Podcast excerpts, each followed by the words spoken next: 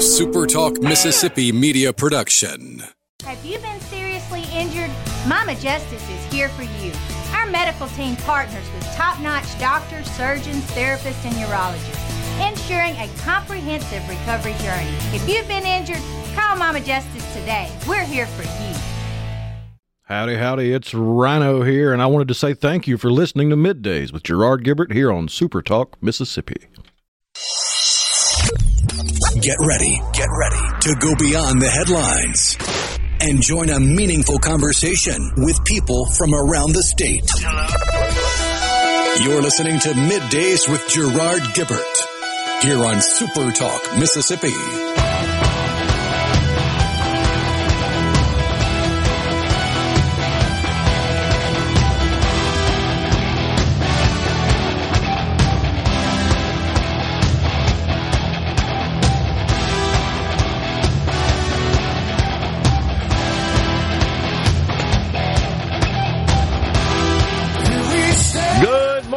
Everyone, and welcome to Midday Super Talk Mississippi. I'm your host, Gerard Gibert, along with Rhino in the Element Well studio, guiding you through the middle of your day with facts, fodder, and fine music on this. Friday, y'all. Well, we got the rain out of here, still a little cloudy, but it's been kind of a dreary, wet week here in the Magnolia State, but we survived it.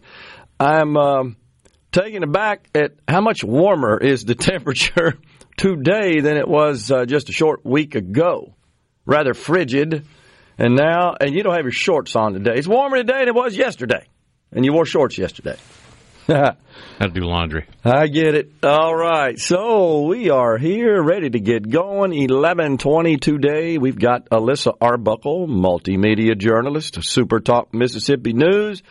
We'll get a recap from Alyssa on all the news the fantastic news department here at Super Talk has been covering. And there's a lot of it, by the way, over the last week and get a little bit of a glimpse into what's on tap for next week. And then privileged to have Speaker of the House, Jason White, in the House at uh, 12.05 today. And of course, we got a little to talk to the Speaker about. A lot of good news because yesterday, in a special session called by, uh, called by Governor Tate Reeves, the legislature approved a package that uh, will result in a 10 billion 10 billion dollar investment in Madison County by Amazon Web Services. So now finally after holding this in for so long, I can actually say the name of the company, known as Project Atlas, by the way. It was the code word typically on these big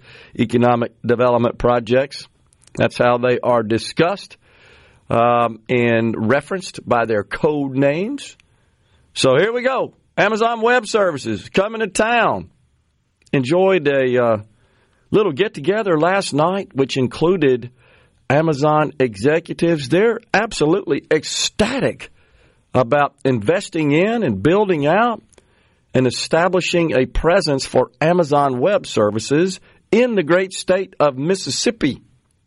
Now, I'm going to go out on a limb here, and it's I have no information to support what I'm about to tell you, but it's total speculation that we're already getting calls from others who were in that industry. That would be Meta, Google, Microsoft, big players, Oracle, IBM. Just a, just a hunch. That's all it is. I think I shared the other day the old McDonald's model. um, you know what that is? McDonald's would do all this research and investigation about the uh, a site on which to build a restaurant. This was something that was uh, really kind of at full speed back when they were building out their footprint, their restaurant footprint. Not that they're not st- still doing that, but in the in the 70s and 80s in particular, they had a team. They were specialists in site selection. And as you can imagine, a lot of information would have to be gathered just to determine the viability of a site for a McDonald's restaurant. And so, inevitably, what would happen right after they'd say, okay, here, and they'd start building a restaurant, guess who would go across the street? Wendy's. Or the king. The king, right. Thank you, McDonald's, for doing all the heavy lifting here. Oh, the same thing happened when you had the big boom of pharmacies expanding across, when you had the battle between Walgreens and CVS to see who could have the most stores. And they started buying up local pharmacies and regional pharmacies. And you would literally look up, and Walgreens would be building on one corner, CVS would be on the opposite corner. Yeah, that's exactly right. So, and again, I got no evidence of this, and I don't want anybody to say, hey, Gerard said that Google's coming. No, I don't know that. Uh, but I do believe, I'm, I'm confident in this, that the world will take note of this. The world will notice. Hey, what Amazon, what are they doing there? Why are they spending that much money? I also don't believe that the investment here will cap out at this amount. Uh, I just, I, again, it's just a gut feeling, but I think it's my feelings are just guided on some degree of understanding of that industry and also just paying attention and observing what the company has done in the past in other similar investments. They've always come in at the end of the day at a much higher figure than what is originally proposed and uh, announced. And that's that's fantastic. That's great news. And in fact, to my point here, uh, Rhino, one of the provisions in the package approved by the legislature is a 30 year rolling sales tax exemption that requires that the company make annual minimum investments of 500 million bucks and 50 additional jobs they would receive a, a sales tax abatement on equipment purchases, by the way. So, in a data center environment, you've obviously got IT equipment, but you've got lots of sort of non IT equipment, physical infrastructure, we call it. That would be racks and cabling and humidifiers and uh, all sorts of electrical infrastructure, a massive amount. In fact, specialized fire suppression. Uh, exactly. In fact, in the data center that uh, my company built back in 2001, we were the first in the state, one of the first in the nation actually, to install Inergen gas as a fire suppressant. And the reason, and that was revolutionary um, from the old way of doing it, uh, of uh, installing fire suppression systems, which was halon gas. And as I'm sure you know, but many of our audience may not, when halon is dispersed into an environment, humans can't function in that environment. Right. But with Inergen gas, it reduces the oxygen level just enough to extinguish the fire, but allow humans to still function in the environment. That was a big deal. Uh, and when we and a couple of my engineers had, had gone out and done the research, had figured out, and said, "Yeah, we ought to think about this new Inergen gas stuff." And it was fairly new at the time. Got to remember, this is 2000, 2001. So, but that's common today. But to your point, yes, there's a massive investment in because uh, you can't. I mean, it's a big building. You would think, okay, just put up some sprinklers. Except you got a whole bunch of really important electronics that can't get wet. They don't like water. we found, but you're right. So, you Inergen gas extinguishes the fires. Uh, we, of course, God forbid we ever have a fire in that environment. But but to the point here, it's, it's specifically on the IT equipment, this rolling 30 year tax exemption, but not on all this other, and a lot of services involved as well. Uh, that would be procured that, that are outside of just the procurement of this equipment, which qualifies for this exemption.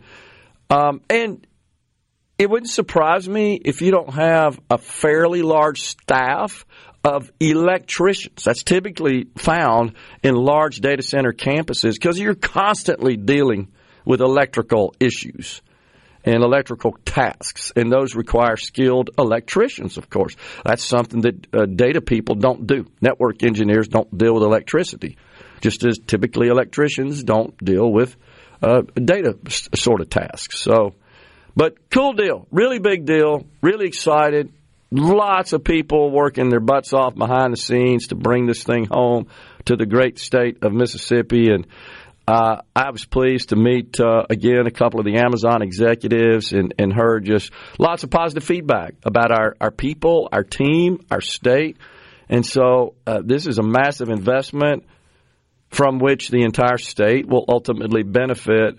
But more importantly, as the governor said yesterday, this, this positions the state uh, for this sector, something that we don't have a huge concentration of. But I always felt like that uh, we were poised for it. And so this is a big break that we needed that I think uh, sets us on the path to attract even more a high tech industry. Lots of times they like to congregate around these big data center facilities. That's what's happened everywhere else. This has occurred. I fully expect that would uh, happen here as well. And of course, uh, that that would create lots of other jobs outside of just those required to operate a physical data center. Big time news big time. Um, there is also included in the package. There's some money for sewer system, water system, uh, fire station, and some road infrastructure as well. Uh, I think Rhino that adds up to what about 230 million, 215 million, 215 million is uh, or loans by the way uh, to the county for these infrastructure improvements. And the county, of course, is going to receive lots of tax revenue from the project, and that's what will be used to pay back the state. Think this thing will be in operation. Two campuses, one just south of Canton, the other in Ridgeland, not far from our position here, our location here. Uh, I'd say three years. Uh, to be up and running is kind of what's being projected. We're stepping aside for a break. Coming right back in the Element Well studio.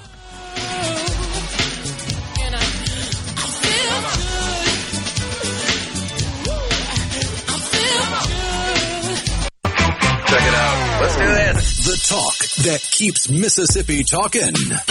Middays with Gerard Gibert. Let's get on with it. On Super Talk, Mississippi. I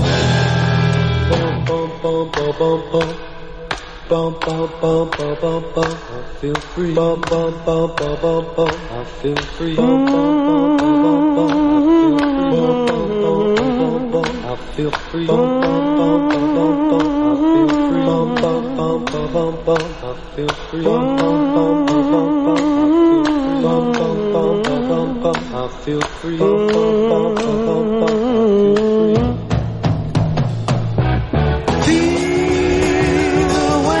Welcome back, everyone. It is midday Super Talk Mississippi. We are in the Element Well studio. Yeah, I know you use Halon, uh, Thomas, and I totally disagree with it. It it is a slightly more effective fire suppressant, but if your goal is to put the fire out and be able to function in the environment, then you need Inergen, and Inergen is more commonly used. But I mean, this is crazy to even debate that. But I'm just pointing out that's what he said. And of course, he's also questioning the availability of dark fiber and the usability of that.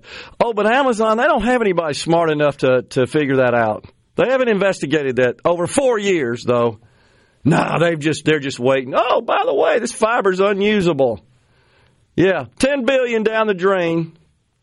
Man, don't you give anybody any credit? I mean, they're a five hundred billion dollar company. Their Amazon Web Services unit by the way, which is the only business unit that actually produces a profit, is uh, on a run rate of about 100 billion of annual revenue, generating uh, just short of 30 billion of net operating income. Give them a little credit, man. They know what they're doing. We can get into all kinds of deep discussion. And by the way, I can hang in there with you on this subject matter. I know a little bit about it as well if you want to start getting into the details and the nuances of uh, categories of fiber and suitability of fiber. I've terminated a bit of fiber in my day.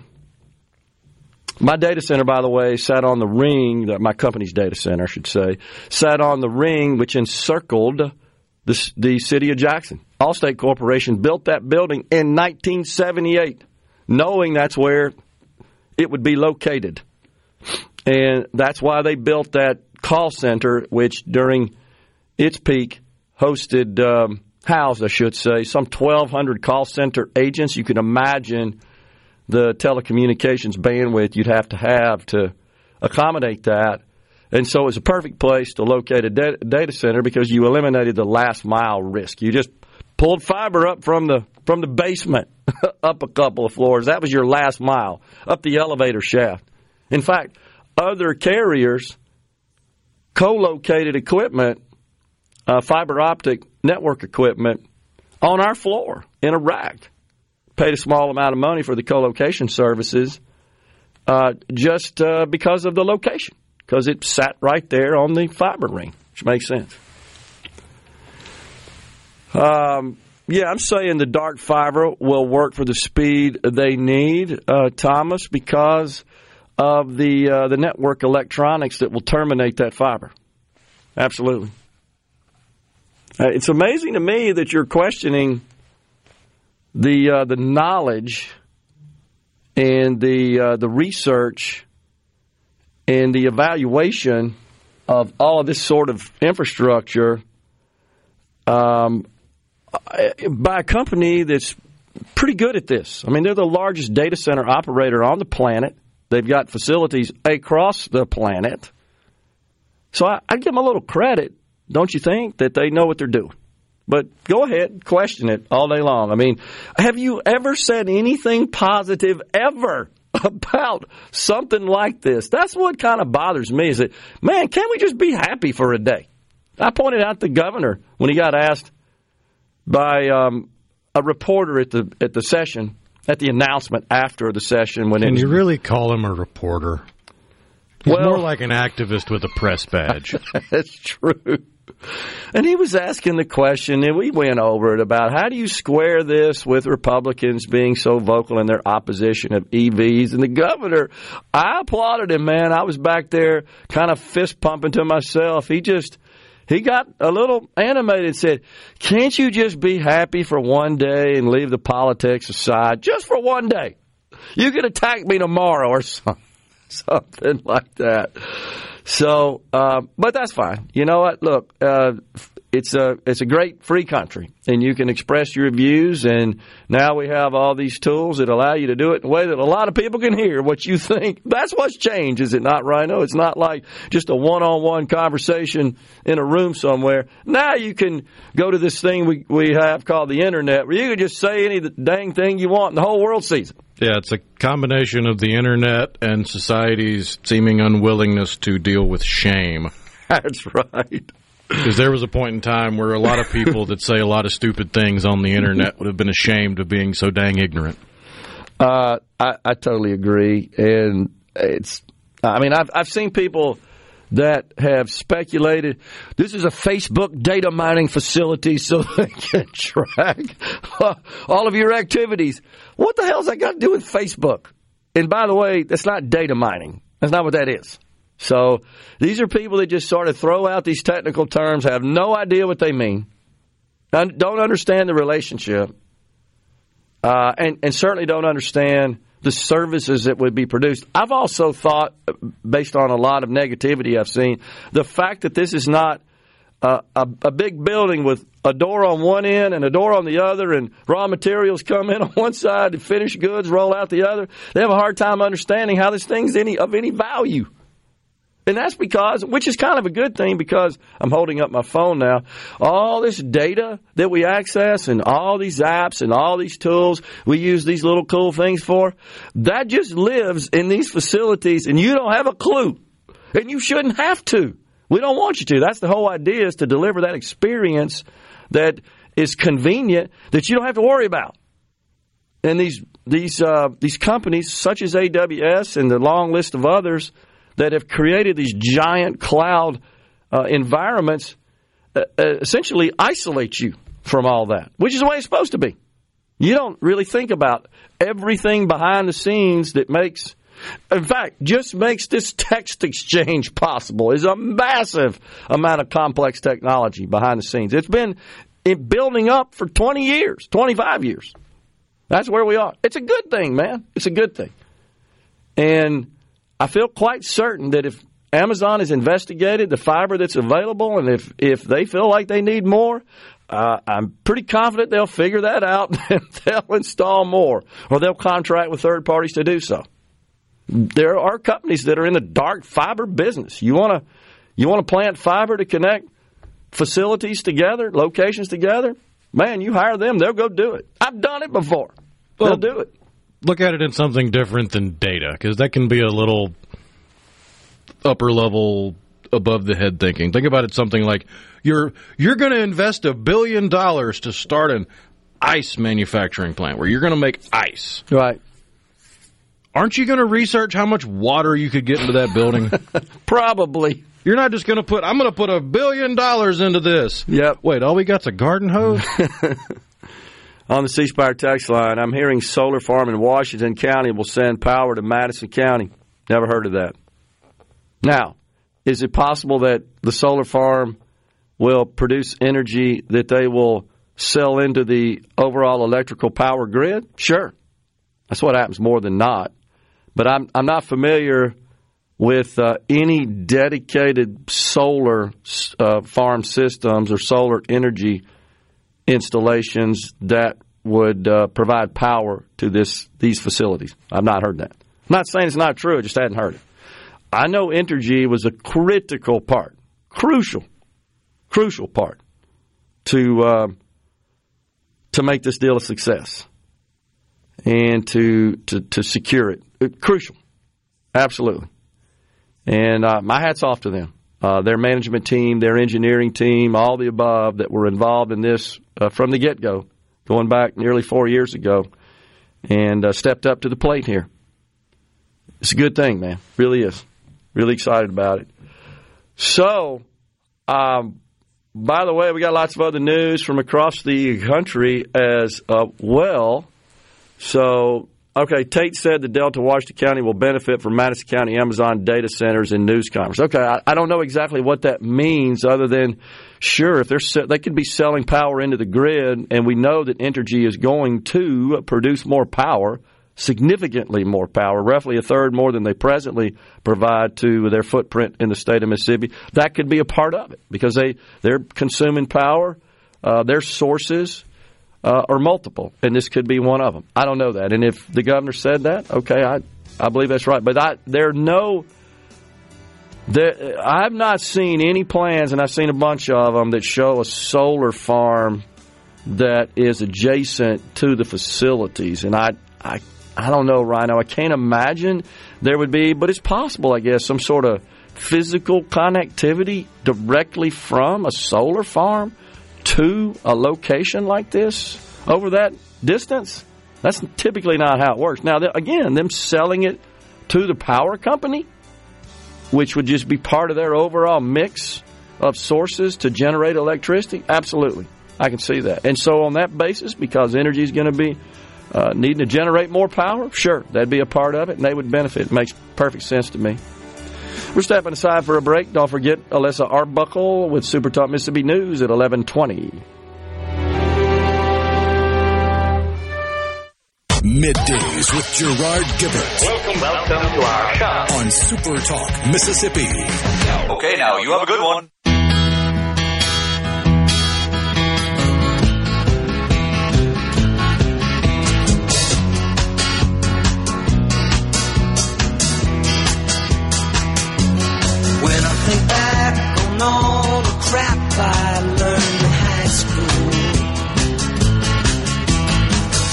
It's a wonder I can think at all.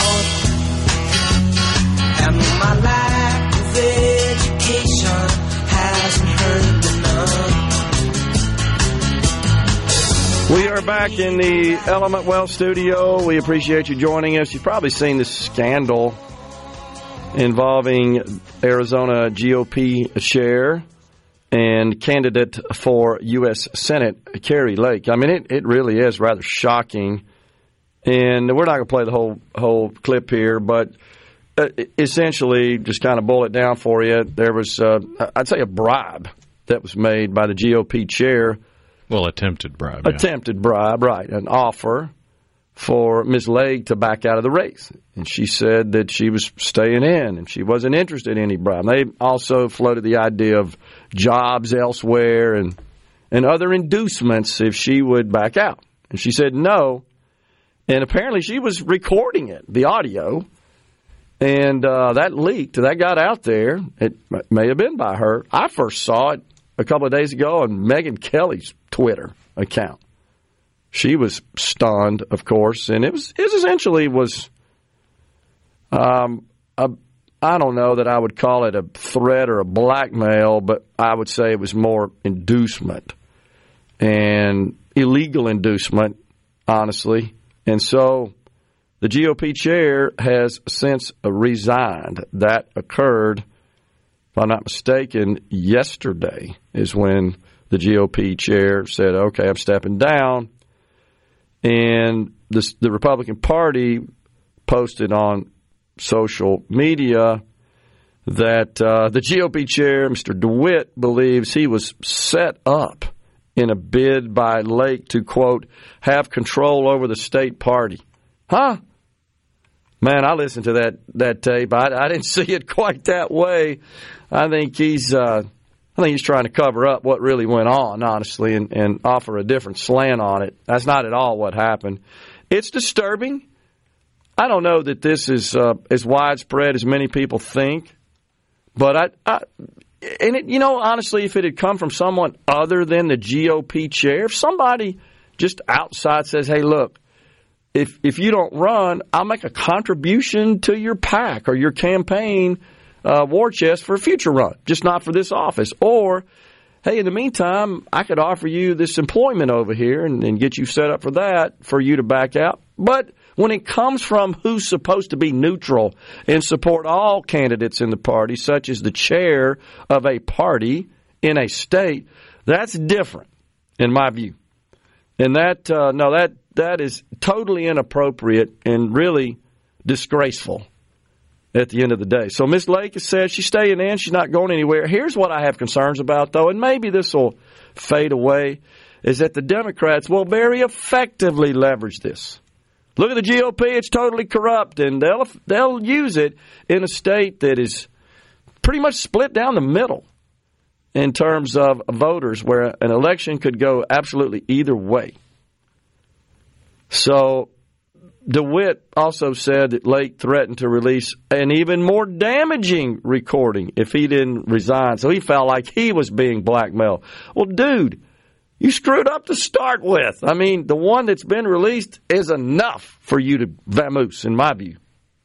That's that's disturbing and despicable, and I hate it for Arizona. I hate it for the party overall. And again, you know the Democrats are going to pick up on this and um, and and try to leverage it. I believe, and I I fear that that may have some effect, and where we don't want it to. We want to capture that Senate seat. It's going, it's going to be a critical one.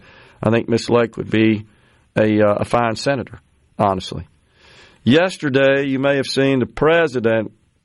Good grief, man! He and, and I'm sort of prefacing my analysis here, analysis here with that good grief because a lot was incoherent in a speech yesterday, and I'm not trying to pile on the man whatsoever, but I am concerned.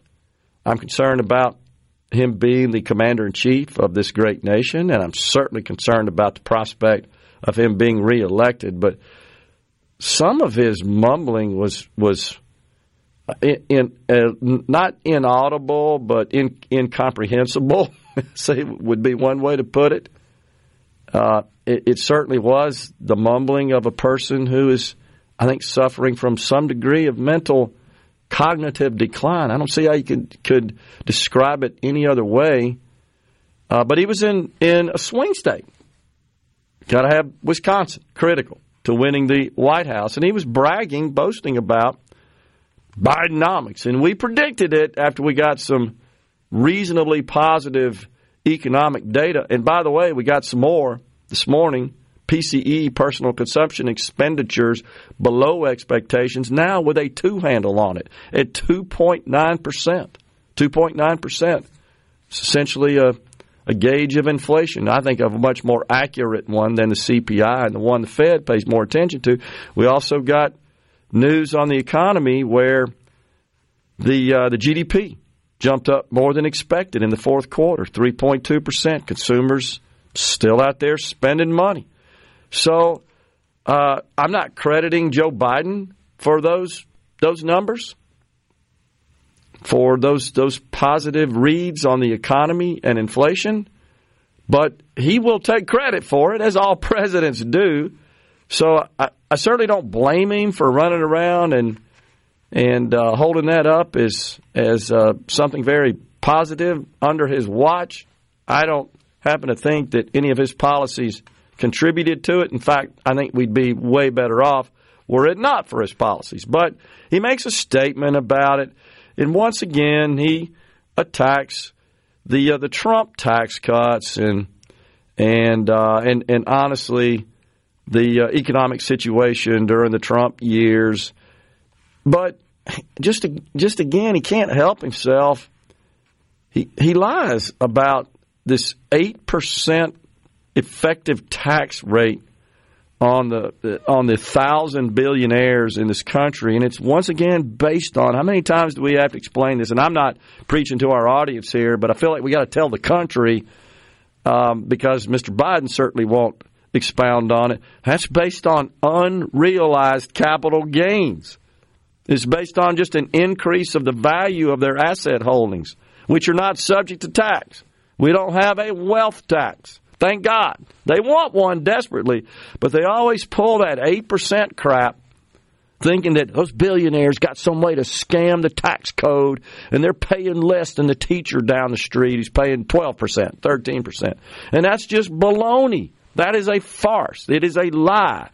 It's based on this this um, hypothetical calculation, which includes unrealized capital gains, income they really did not receive or incur. We don't tax that, thank God.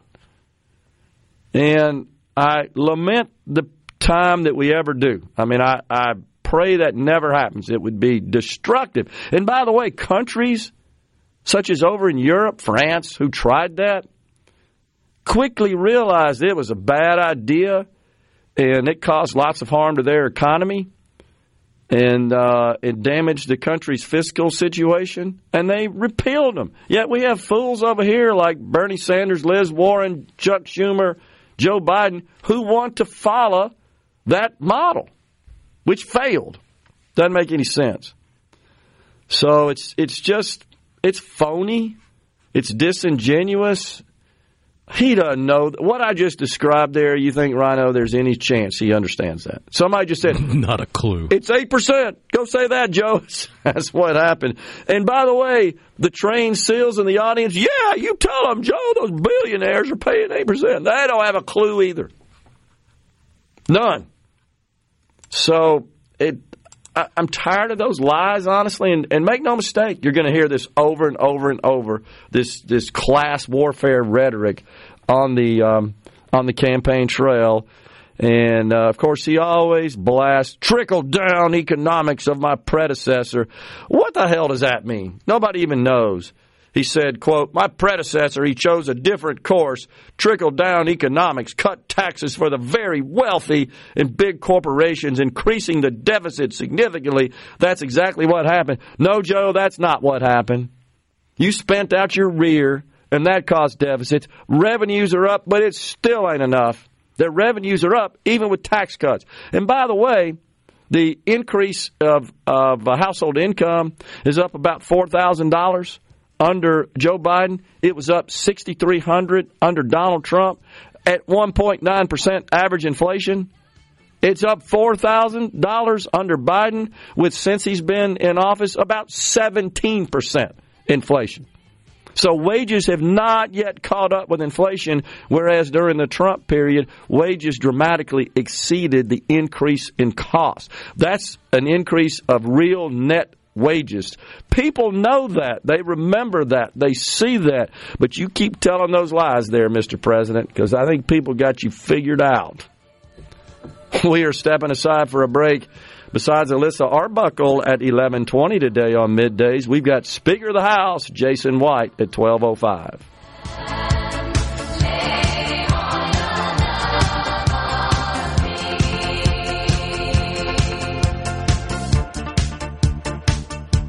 Bring the stories that matter most to Mississippians. Gerard Gibert. Middays with Gerard. Super Talk, Mississippi.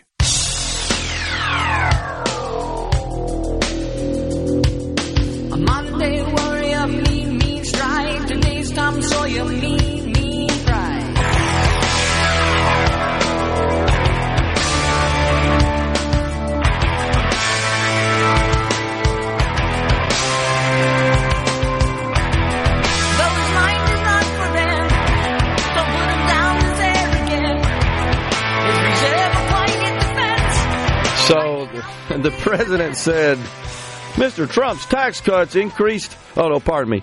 He said, Trump, pardon me. Yeah, Trump stripped good-paying jobs and shipped them overseas. That's not true. That is not what happened. That's just a bald-faced lie, man. Gosh, dog. Can't we just tell the truth?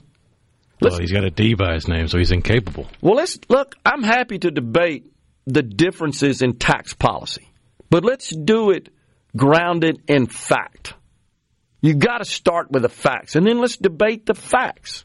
Because this phony eight percent effective tax rate is just a lie. It's it is. If you took the thousand billionaires' tax return and divided the amount of tax they paid by their adjust, adjusted gross income, you won't get 8%. You won't. Good grief. Not to mention that the top 1% in this country pay 42% of total federal taxes. It's a little scary to think how reliant we are on such a small segment of the population. It really is. Unbelievable. In fact, the top 1% pay more taxes in terms of dollar of taxes, dollars of taxes, than the bottom 90. That's incredible when you think about it.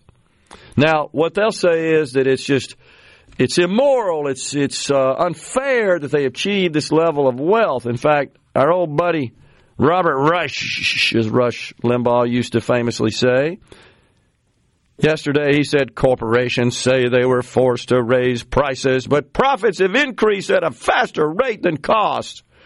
Oh, you mean so they achieved efficiencies and they were able to to control pricing in a way that the market still was willing to buy their products and services. That's called capitalism. Now, average margins in nearly every sector in the S&P 500 are running near or above 10-year highs. Hello. Okay, so we're supposed to call these corporations and say, you're just charging too much. You're making too much money. You got to stand down. You got to lower your prices. But you know what happens when things go south for them? Nobody shows up then to help them out, I guarantee you. You're on your own, dude. Unless you're a car manufacturer or airline or Oh yeah, if you if you're one of the the, the too big to fail. If you're one of the favored corporations based on the industry you're in, yeah, and your your your status. But it's it disturbs me that we have people who have lots of followers who buy into everything they say just constantly just smear corporations and really uh, they're just detractors of the idea of profit. Profit's just evil and wicked and immoral. And uh, that's just so wrong. It's so counter to what made this country great.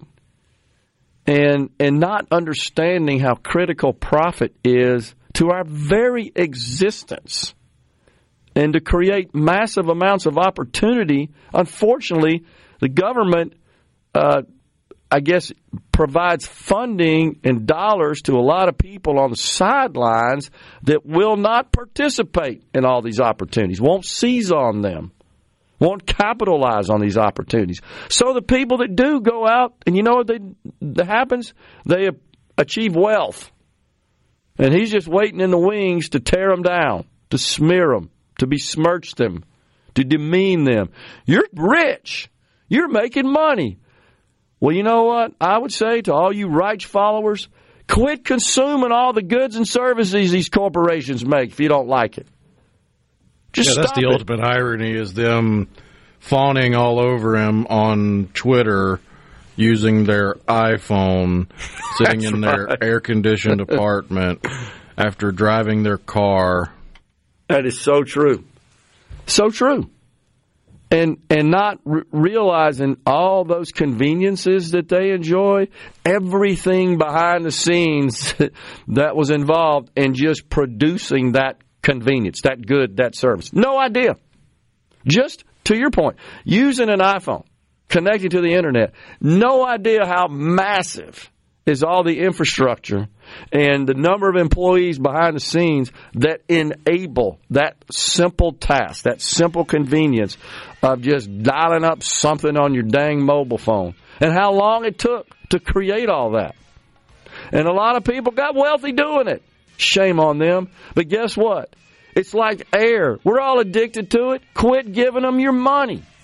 Apple, the most profitable company on the planet, $115 billion of net income on sales of about 450. Just throw away your iPhone. Go buy somebody else's. Oh, by the way, they make a bunch of money too. And if they didn't, you wouldn't have these tools these innovations, these niceties, these conveniences of life that we're all that we all enjoy, that we all benefit from, that we all use to produce income for ourselves. It ain't that hard to figure out. Break time. It's time for Fox News Super Talk News coming right back. Alyssa Arbuckle at 11:20, Jason White at 12:05. Welcome to the show that challenges you to think deeply, to think deeply, and look beyond political posturing. You're listening to Middays with Gerard Gibert here on Super Talk, Mississippi.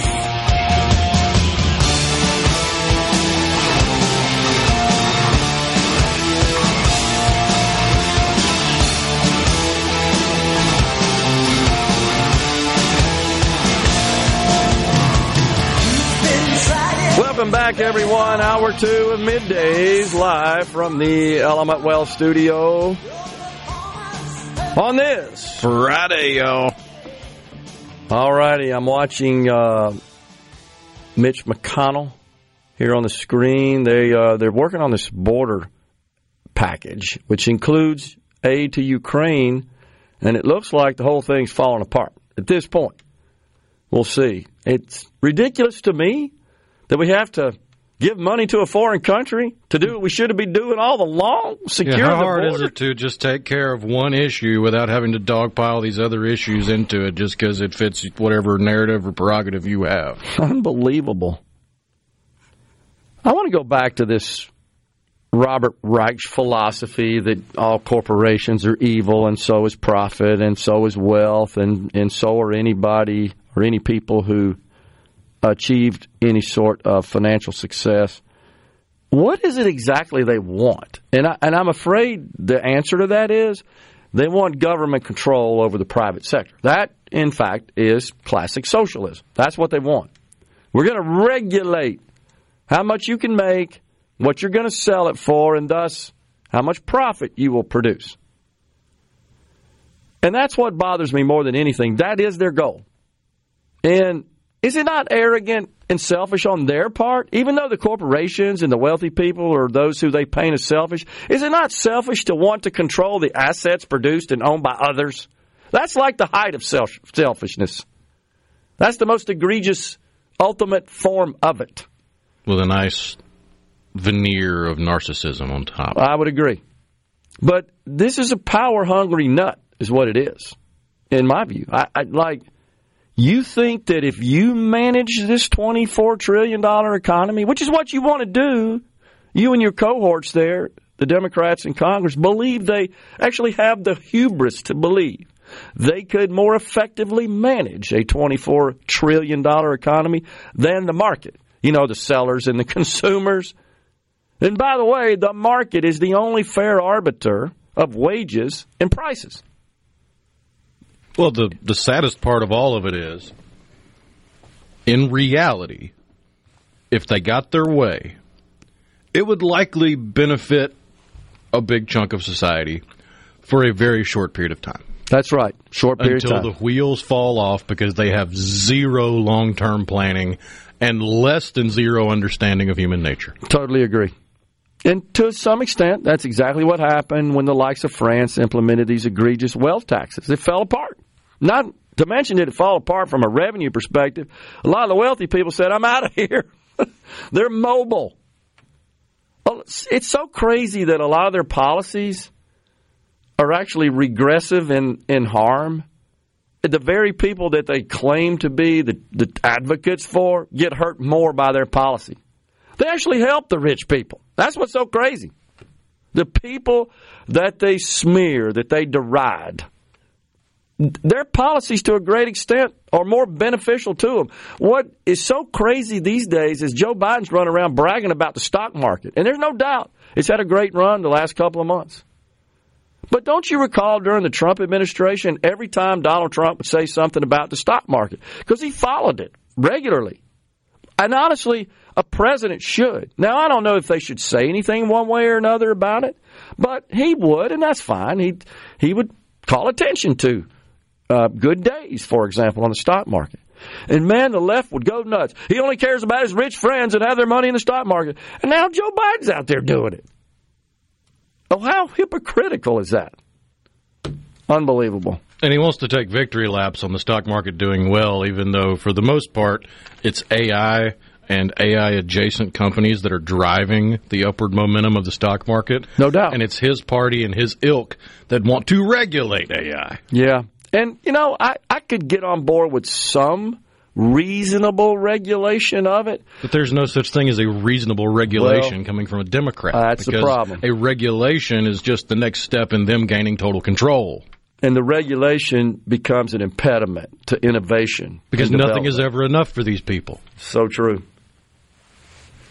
If things in the U.S. are as bad as the Democrats want, this is Louis from the 662, to make it seem, why are tens of millions of people trying to come here illegally? They won't ever answer that question, Louis, as, as you absolutely know. Boy, I can't wait till those Trump Biden debates, says Darren and Jackson. Don't think we're going to see that, Darren. Unfortunately, I'd love to see that too. Who is really running the country? Who's the person pulling the string that tells Biden what to do? Well, and I know a lot of people speculate on that.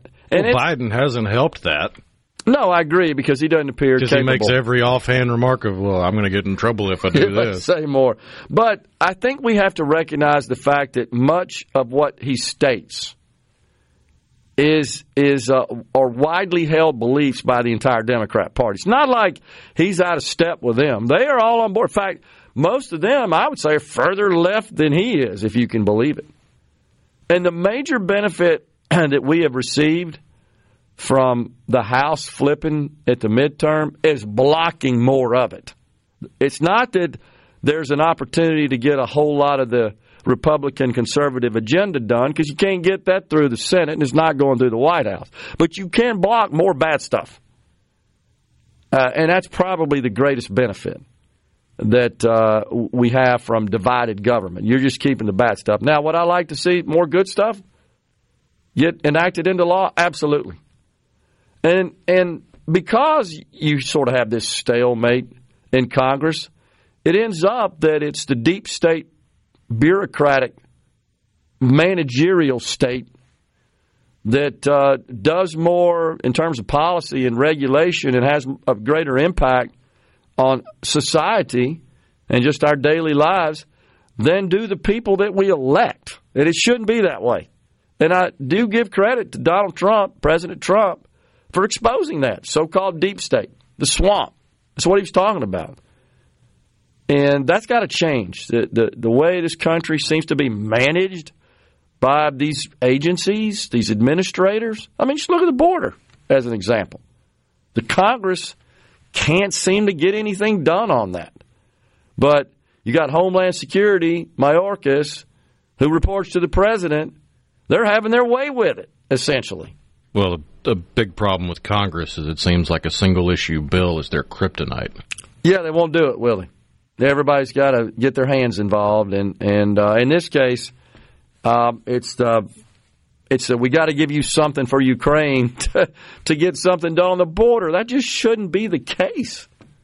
It's an abdication of duty, and and uh, I, I do think it could be construed that the president is in violation of his duty to uphold the law and the, and the Constitution just by not protecting the nation's borders and ensuring that it is a sovereign nation. I absolutely agree with that. Maybe Mr. Biden had a few beers before the speech, says Ricky in Aberdeen. More like chocolate ice cream, I think, Ricky, is what it was. Oh, gosh. Um, okay, so folks are weighing in about. I didn't hear the, the governor's remarks yesterday about how the Washington County uh, we were talking about this solar farm will benefit, and so I offered my uh, analysis on that. Uh, I don't I don't think, uh, but I could be wrong that there's any plan to directly connect and supply power from that location in Washington County down to Madison County. I, I would think that's cost prohibitive, honestly. But selling that or uh, transferring that power uh, into the power grid uh, operated by Entergy, which is just part of the overall Entergy uh, Entergy's production, yeah, that totally makes sense. And especially if Entergy has to up their overall output for the endeavor. They're looking for everything. Absolutely. Totally agree. I don't understand why people complain about so called data harvesting. Stay off Facebook if you don't like that. Absolutely. It's free. Now that's that's the thing I never have been able to uh, I guess agree with is uh, you're complaining about something that's free. If they start charging for it and there's a contract and terms and conditions that hey, we won't do this if you'll pay us for that, and they thought about that. So is Twitter. You know that. Well, it's but, a very easy rule of thumb to remember. If the app is free, you are the product. That is absolutely true. And I got to tell you, futurists were talking about this 30 years ago that we were kind of in the era of transaction systems, automating transaction systems. We we ultimately knew that we would we would advance beyond that uh, to the point where the the value of all this information technology and, and this whole digital world would ultimately be non-transaction systems, but so-called big data, which includes lots of data about you and your habits and your preferences, yeah, that's a massive industry that makes all this stuff free. And honestly, I'm I'm happy for them to know what my buying habits are to keep it free. I don't want to pay for it. I don't like it that much. So I, I think it's a pretty good deal. And I'll admit, a lot of times stuff crosses over my social media that I like and I go buy. I think there's a lot of impulse. You know this, Rhino, if that weren't the case, they wouldn't do it because that's where they get their revenue those companies, those uh, they're advertising with those platforms and they're spending money for it. And that's how they derive revenue because you ain't paying for it when you're just using it. We're coming right back with Alyssa Arbuckle in the Element Well studio.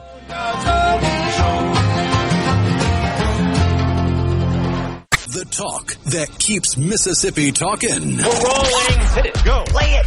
Middays with Gerard Gibert on Super Talk Mississippi.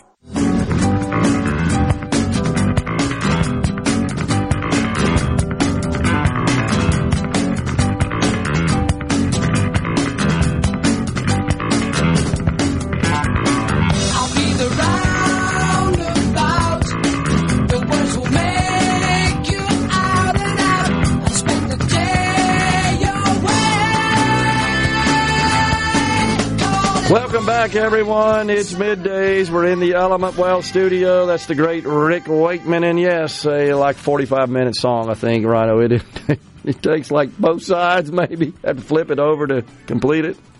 Used to go to sleep to that one when I was in high school, I think, because it lasted so long. Just put the needle on there and go to bed and wake up an hour later. It's still going. We welcome to the program now. It's Alyssa Arbuckle, multimedia journalist, Super Talk Mississippi News.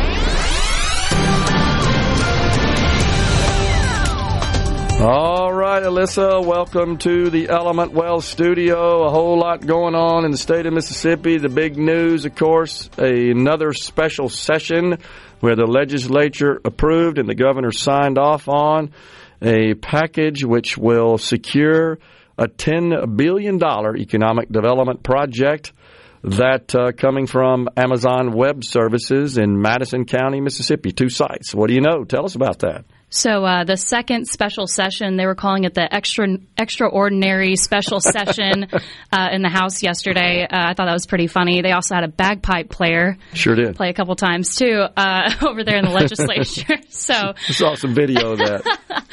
um, but that's not really you know pertaining to the special session. That was just something interesting they had. Um, yep. But so about the ten billion dollar uh, econo- um, economic development project, it is the largest one in state history now. Uh, it surpassed the last one from uh, 2022. uh, which was uh, for $2.5 billion from Steel Dynamics. Yeah, in the Golden Triangle, and then we had Mm-hmm. 1.9 uh, billion in Marshall County last week for Mm-hmm. a joint venture that will produce uh, batteries for commercial electric vehicles.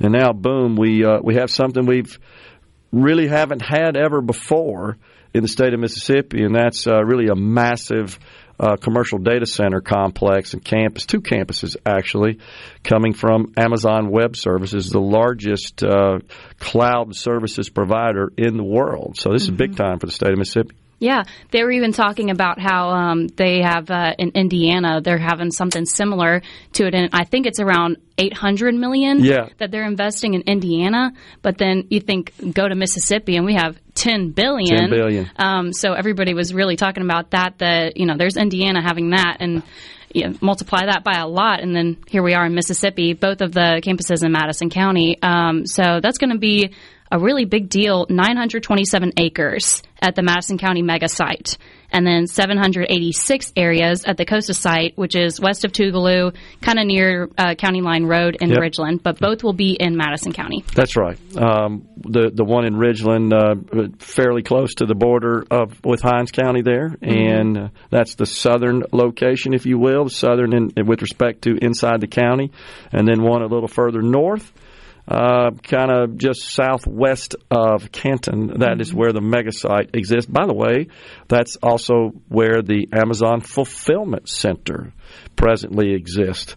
So big time deal, and uh, I've seen video yesterday of uh, big earth movers out at the mega site. This was last week, getting the site prepped to pour concrete and build these multiple buildings that will house all this IT infrastructure that will comprise uh, the campus there at the mega site. Pretty neat deal. Yeah, it's going to be impressive. It's a, a thousand jobs, Yeah. and they were calling them badge employees. They're going to be 800 of those with an average salary kind of close to seventy thousand dollars every year, um, which is pretty impressive. Uh, and uh, there's also, in addition, Entergy Mississippi is going to be uh, providing an energy plant that will help su- supply energy to both facilities. So that's going to bring in more jobs too. It seems like it's going to be a really, really big project, more so than just $10 billion. They Yeah. also have uh, the legislature appropriated uh, $44 million for the two centers yesterday. Um, and they also um, approved a $215.1 million loan that's going to go for local public infrastructure improvements. So that's improvements to the sewer system, which is going to get the majority of that. That's going to be $171.5 million of that 215 million. And then there's roads, water, and a fire station. So there's going to be a lot of mov- moving and shaking up there and uh, a little bit south or uh, north of Jackson. So a lot of developments. Yeah, no doubt. Mhm. Let's turn our attention to uh, what these guys have been working on down there at the Capitol in the regular session. And uh, a, a big news coming out of the House that a House uh, concurrent resolution that would amend the Constitution to reinstate the citizen initiated ballot measure process has passed the House, been transmitted to the Senate, and that's where it presently sits. What can you tell us about that? By the way, we got a great story about that, I believe, up on our website. Yes, we do. Uh, all these things can be found online if you want any more information about uh, the $10 billion economic development project. But for the ballot initiative, we have not had an active ballot initiative process uh, in Mississippi for about three sessions so far. Yeah. And it seems like the House is trying to take some steps forward with that. Um, within the past couple sessions, seems like there's been a disagreement between the House and the Senate over how many signatures would be required to have something uh, placed on, you know, the ballot. Uh, in previous sessions, the Senate has wanted 240,000, and you know, before uh, we lost the ability to have a ballot initiative process, they required only 106,000. Uh, so, with this new House concurrent resolution, uh, they're stating that there would be a minimum of 8% of total qual- qualified voters to sign the ballot. Uh, which we've had some discussion about the numbers of what is a qualified uh, voter. Is it 166,000? Is it uh, more? Is it less? You know, everybody's trying right now in the legisl- legislature to figure out what that number would actually, you know, qualify. Yeah, and they'll sort that out. It's actually I'm reading directly from the legislation uh, to, to is exactly what you said. It says eight percent of the total qualified electors of the state as of the date of the last gubernatorial election. Yes. So uh, the, I think there's a bit of confusion on uh, what constitutes a qualified elector. I did check in with the Secretary of State's office uh, this morning, and, and so you have a, a category of inactive voters that are also on the rolls that, if showed up to vote, could file an or sign an affidavit and cast a ballot even though they're considered inactive for various reasons. And there's looked at some of the code that um, is used, uh, that defines a process, I should say, that's used by the uh, the folks down at the county level to um, essentially deem a person and categorize a person as inactive.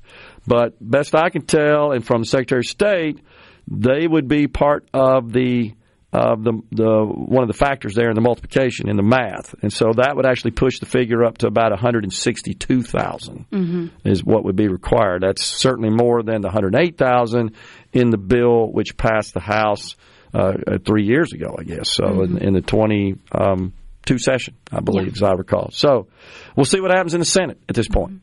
Yeah, and in the House, it really seemed like it was uh, divided between Republicans and Democrats. The final vote was 80 to 39, with those 39 votes being primarily uh, Democrats because they've said that they believe that it's a workaround for lawmakers. They say that it does everything but restore the actual ballot initiative because you can't, you know, residents, they can't make any changes to the state constitution or abortion laws or PERS or even local laws, and then they have to provide how much would it actually uh, cost the government to be able and cost the state to be able to um, implement said initiative, um, and uh, that's in this new House current House uh, concurrent resolution. Is all of those parameters, and the Republicans say that really they're just trying to get some kind of legislation to the Senate. Uh, they've had a disagreement over the signatures, so they're kind of going into eight percent to kind of give it a less than a per, exact percentage or an exact an exact amount. Uh, so I feel like they're going to try to see if the Senate can come to some kind of agreement, hash out some amendments for that uh, resolution, and then possibly return it back to the House so that something can get implemented. But at this time, it, it has a, a, a few things that residents can't uh, propose initiatives on. Okay, so a new, let's turn our attention to this. A new safe haven baby box has been installed at a Mississippi hospital down in Mendenhall. Yes. Uh, so this is the second safe haven baby box in the state, uh, but it is the first at a an actual hospital. Um, so they had on Wednesday afternoon they had a blessing ceremony. There were some state officials there. Uh, I know Andy Gibson was there.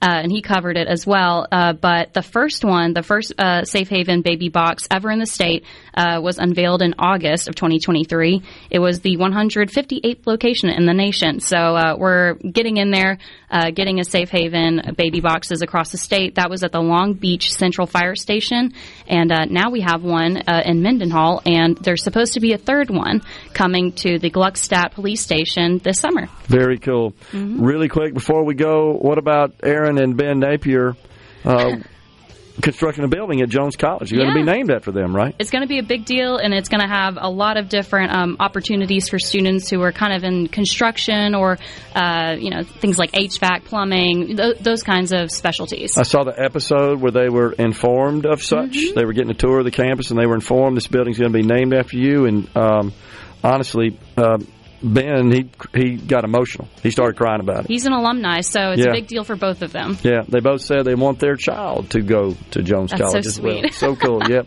All right, Alyssa, appreciate you coming in and getting us updated on the news. Thanks for having me. Coming right back in the Element Wealth studio, we got Speaker of the House, Jason White at 1205.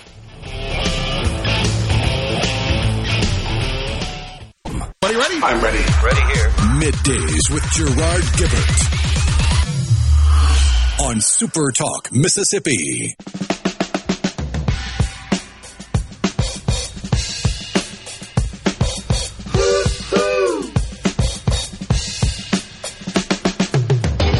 This is a story about Billy Joe and Bobby Sue.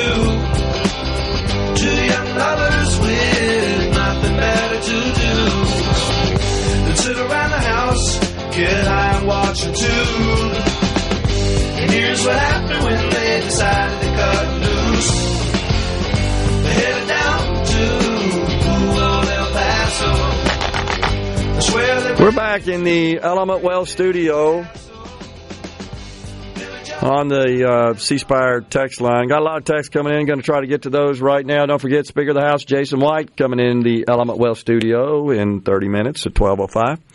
Amazon just laid off a lot of computer techs in other states. They will do the same in Mississippi in a few years. The state needs a 40 year commitment before shelling out billions.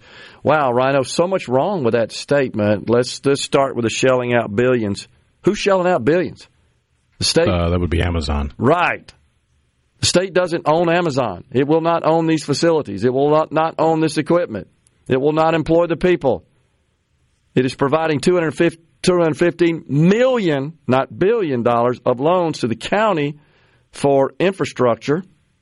And it's also providing some money for workforce development, specifically to train people and to keep the pipeline full of, of uh, uh, trained individuals that can fill these jobs that they'll be hiring.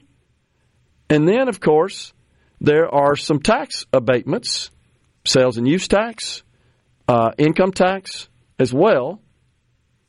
So, and property tax it, it, through a fee in lieu of. But when you look at the amount of revenue, even in spite of those discounts, those concessions that will be generated, I've seen the analysis. It's a massive amount of money for the county, the school districts inside the county. Incredible. So it's once again, it's back to this what we talked about last week with Marshall County.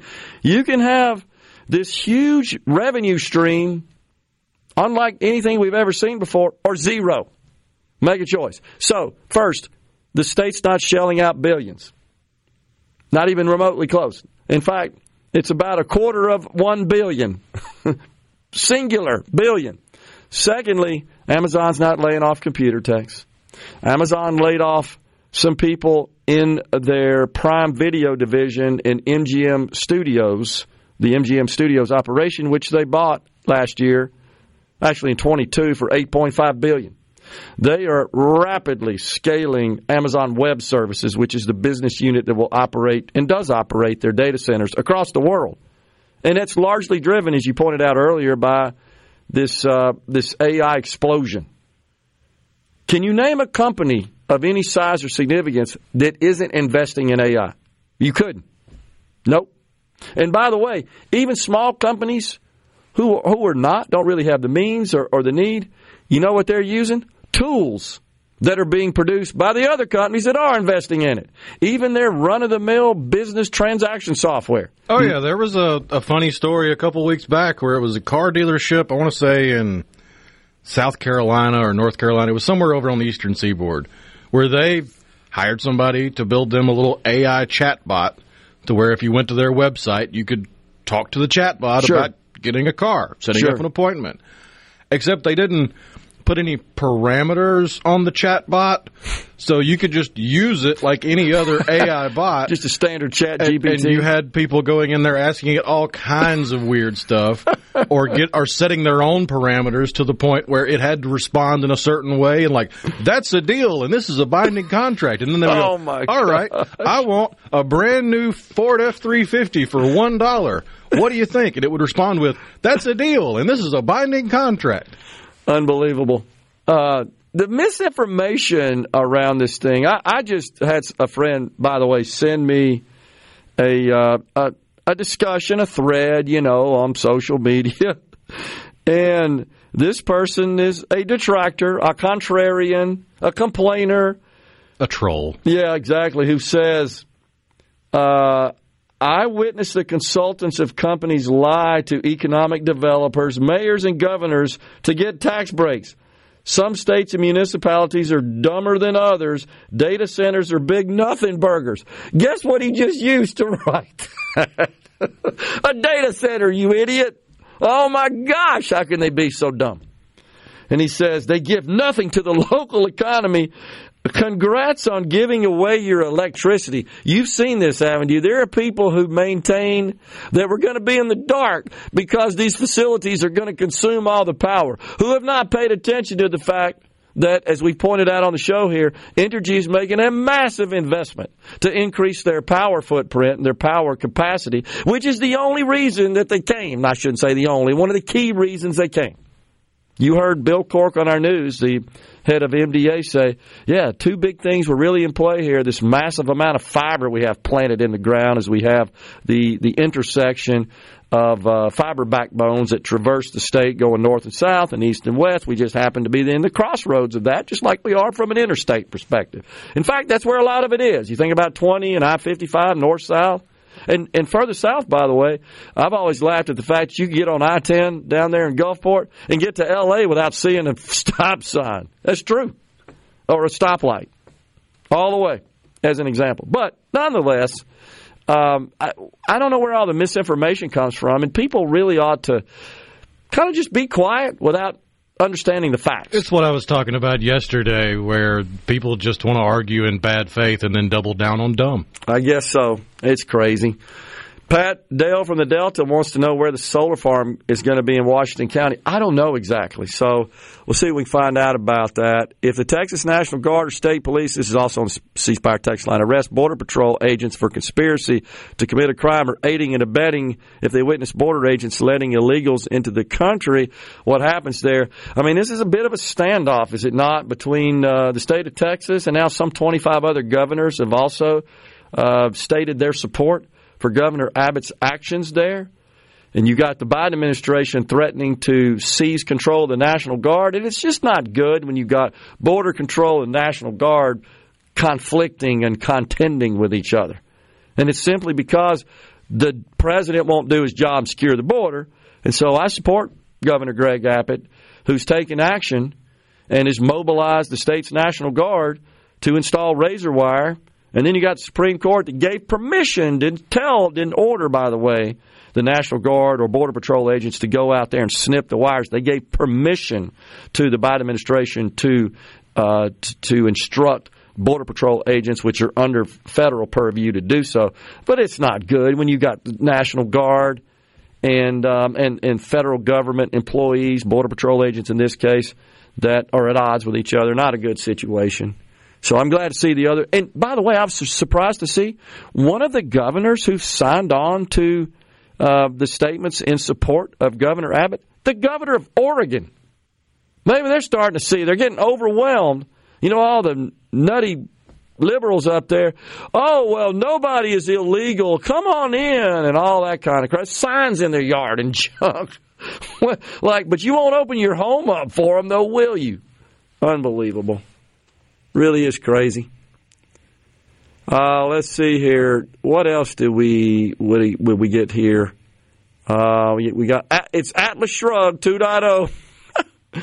oh my gosh! Also said, hey, did you hear that Thomas is investing ten billion dollars into the Mississippi economy? Me either.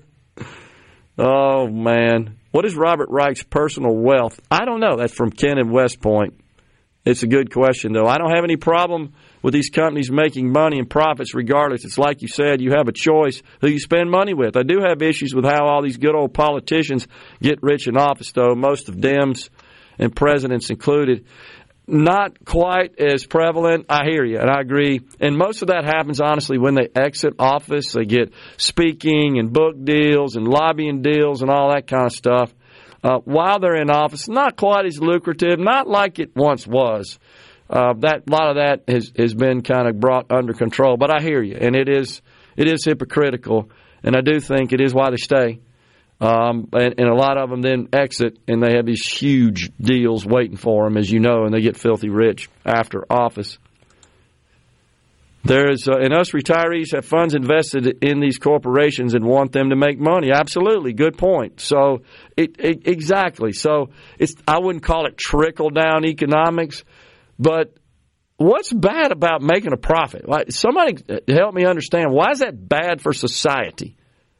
Profit is the mother's milk of economic prosperity and improving the quality of life for everyone. No profit, no improvement in the quality of life.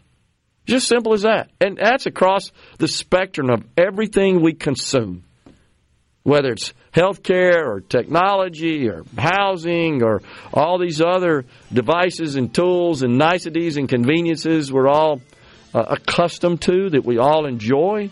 Well, all that's driven by profit. It ain't that hard to figure out. Jeff in Forrest County, I would love to hear your opinion on why MAGA conservative right, uh, conservative wing wants to ditch NATO. They don't understand why we need Europe and just hand it over to Russia. That's not really what uh, is at play here, uh, Jeff. The problem is NATO ain't paying their fair share to uh, defend the West. That's the fundamental problem. And so it's not ditching NATO. It's saying, hey, look, guys, we ain't going to play, and you need us worse and more than you need us unless you pay your fair share into this deal. We're shouldering the cost of keeping the world intact. That's what's wrong, and President Trump's pointed that out. Coming right back. Stay with us.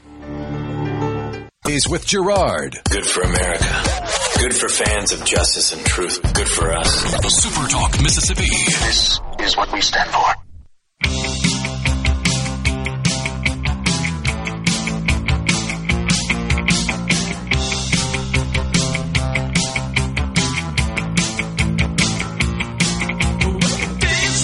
Ric Ocasek in the cars. We are back in the Element Wealth studio. The world's largest cruise ship is going to set sail tomorrow. I've seen some videos of that thing. It is incredible. Wow. That's pretty cool. The Dow's turned negative now, down nine points. It's been all over the place. Up earlier as much as 140 points, but it has paired uh, those gains. Now is plunging into negative territory, but not by a whole lot uh, kind of hanging around the unchanged line. Stephen Pontotoc says Amazon also offers some remote jobs, and if I had the computer skills, I would try that. Yeah, and there's something else we should also point out, Rhino, is that uh, management of the technology in a data center that doesn't require uh, physical access to it is done remotely through what are called network operations centers. And you don't see a lot of, of uh, images and video of those intentionally. You want to sort of keep those uh, under wraps, and so the whole It's a world trade secret, yeah. yeah, and and so, but I can tell you these are these are Star Wars looking facilities with gazillions of giant screens and sort of a dark setting. Usually, it's kind of a tiered um, installation of work desks and stations, and most of these engineers have a bunch of screens and keyboards in front of them. Then Looks you got like a NASA control room. uh, uh, times about a hundred. Yeah. But yeah, you're right. So, and what they're doing is they're they're monitoring and Or managing. the war room from That's right. What was it called? War games or whatever it is. Yeah.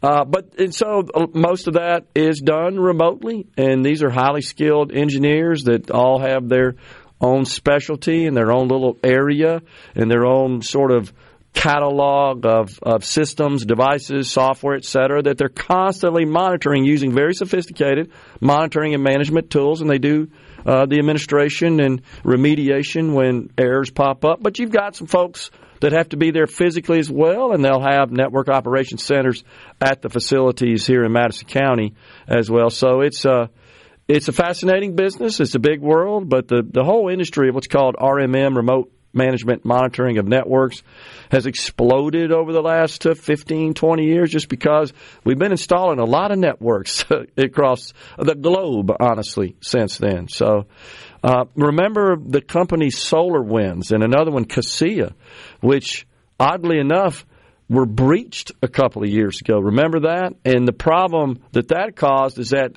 they sell their tools to companies that use them to manage either their own networks or third parties, um, what are called managed services providers, to manage companies, their customers' networks.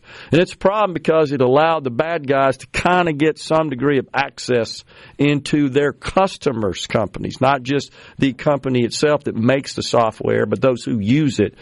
Uh, and it's just a, it's a risk because bad guys are smart. They just are. And and think about it.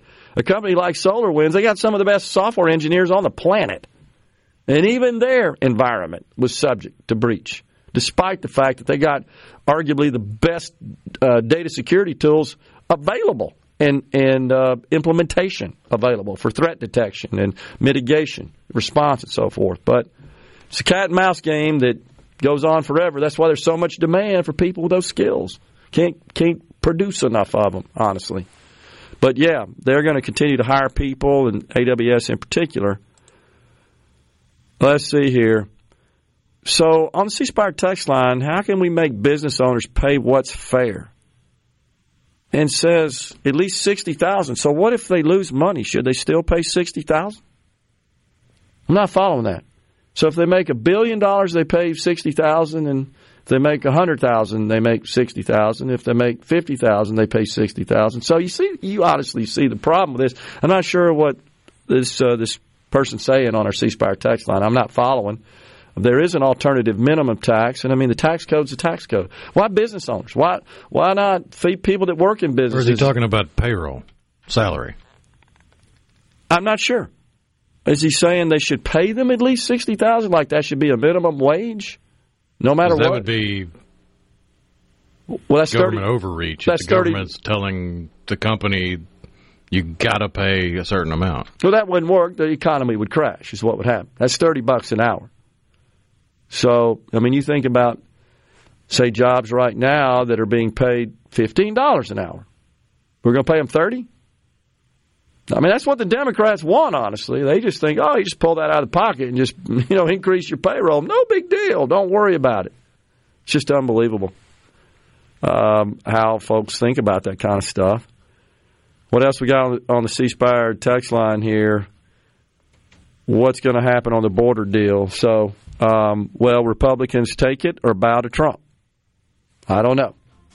Uh, what what Trump has shown support for the border deal, but it's my understanding that he's now voicing opposition because of the Ukraine compromise component. Is that what you understand, Rhino? That's my understanding. Yeah. Yeah. So um, I know there's some who feel that oh he just wants to kind of save that issue, and I'm not honestly convinced that what is being proposed by Republicans in this package would totally solve the problem at the border. I think it may help some, and of course the president is saying. Oh yeah, we have a problem at the border. The Republicans won't give me any money, but he wants more money to process more into the country. He doesn't want it to secure the border. He fails to mention that little nuance whenever he discusses this.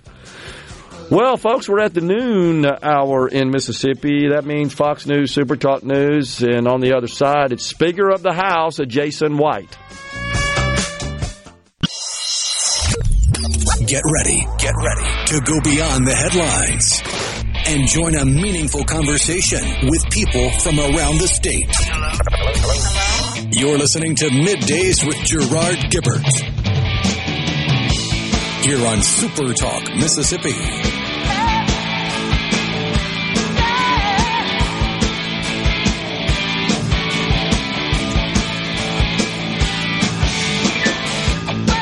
Welcome back, everyone. Hour three of middays. We are live in the Element Wealth studio, rolling into the afternoon portion of the program on this Friday, yo. We uh, welcome to the Element Wealth studio the Speaker of the Mississippi House of Representatives, uh, Jason White. Mr. Speaker, good to have you, sir. Thanks for coming in. Yes, sir, Gerard. Good to be with you. Good Well- to have, good to have this week under our belt. Yes, sir. It's been uh, quite active. I mean, it's hard enough to conduct business in regular sessions, but you got two special sessions right. in as many weeks, but for for a very good uh, reason. And so I, I'm just giddy about the announcements over the couple of weeks, uh, and thankful to you and your leadership. Of course, the governor, the lieutenant governor, your members, the members of the Senate, who of course uh, received uh, great uh, presentations from uh, Mr. Bill Cork at MDA to explain what these projects were all about, uh, the state's investment in these projects and how that would work, and they saw fit to get those things passed rather swiftly. So that's good. They did, and and for the most part, um, the the membership in both chambers was extremely supportive. Um, now, you know, folks wanted to make their points, political points on whatever their issues that get them up every day. You know, but Sure. but but but by and large, um, there was there was almost unanimous support. Good days for Mississippi. Um, it made us kind of look around yesterday afternoon and say, "All right, what are we going to do now? you know, we can't fumble this. You know, the mo- and you know the governor talks about momentum, but Yeah. the momentum is real, and it, it's uh, you talk about punching above your weight a little bit. You know, Mississippi, you know, three three million people, we're um, we're doing pretty good. No and, doubt and not it. only punching above our weight, we might have scored a few knockouts, you know. And it, it truly could, um, if we can take this and run with it, it could it could change not only the way our state's perceived, but but actually, you know, the bottom line all the way around. I totally agree. I, I, I've uh, shared the story before, just a, an anecdotal uh, example of this uh, that many folks don't know. The state of Texas was struggling financially uh, back in the early 2000s, 2000, 2001. I was actually a vendor, a contractor to the state of Texas, and they were sending IOUs out and couldn't pay. And uh, and it was because they become so reliant on one in, uh, industry, that being energy. Had too much concentration, and they made a conscious decision to diversify their economy. And now, of course, they're exploding, and they have that that Austin San Antonio corridor, which plays home to more data centers than any other region of the entire nation. But it's transformed the state of Texas, and and uh, it took twenty so, or so years, but that's fine. I think we're on our way to to experience the same here. Look, I think we're on our way. And to your point about Texas, they are so big and, and so many people. This project can have an even you know greater impact. Our, our state is small compared to others, and certainly in population. So, so I think you get more bang for your buck here in this way. And and because we have you know we've kind of just.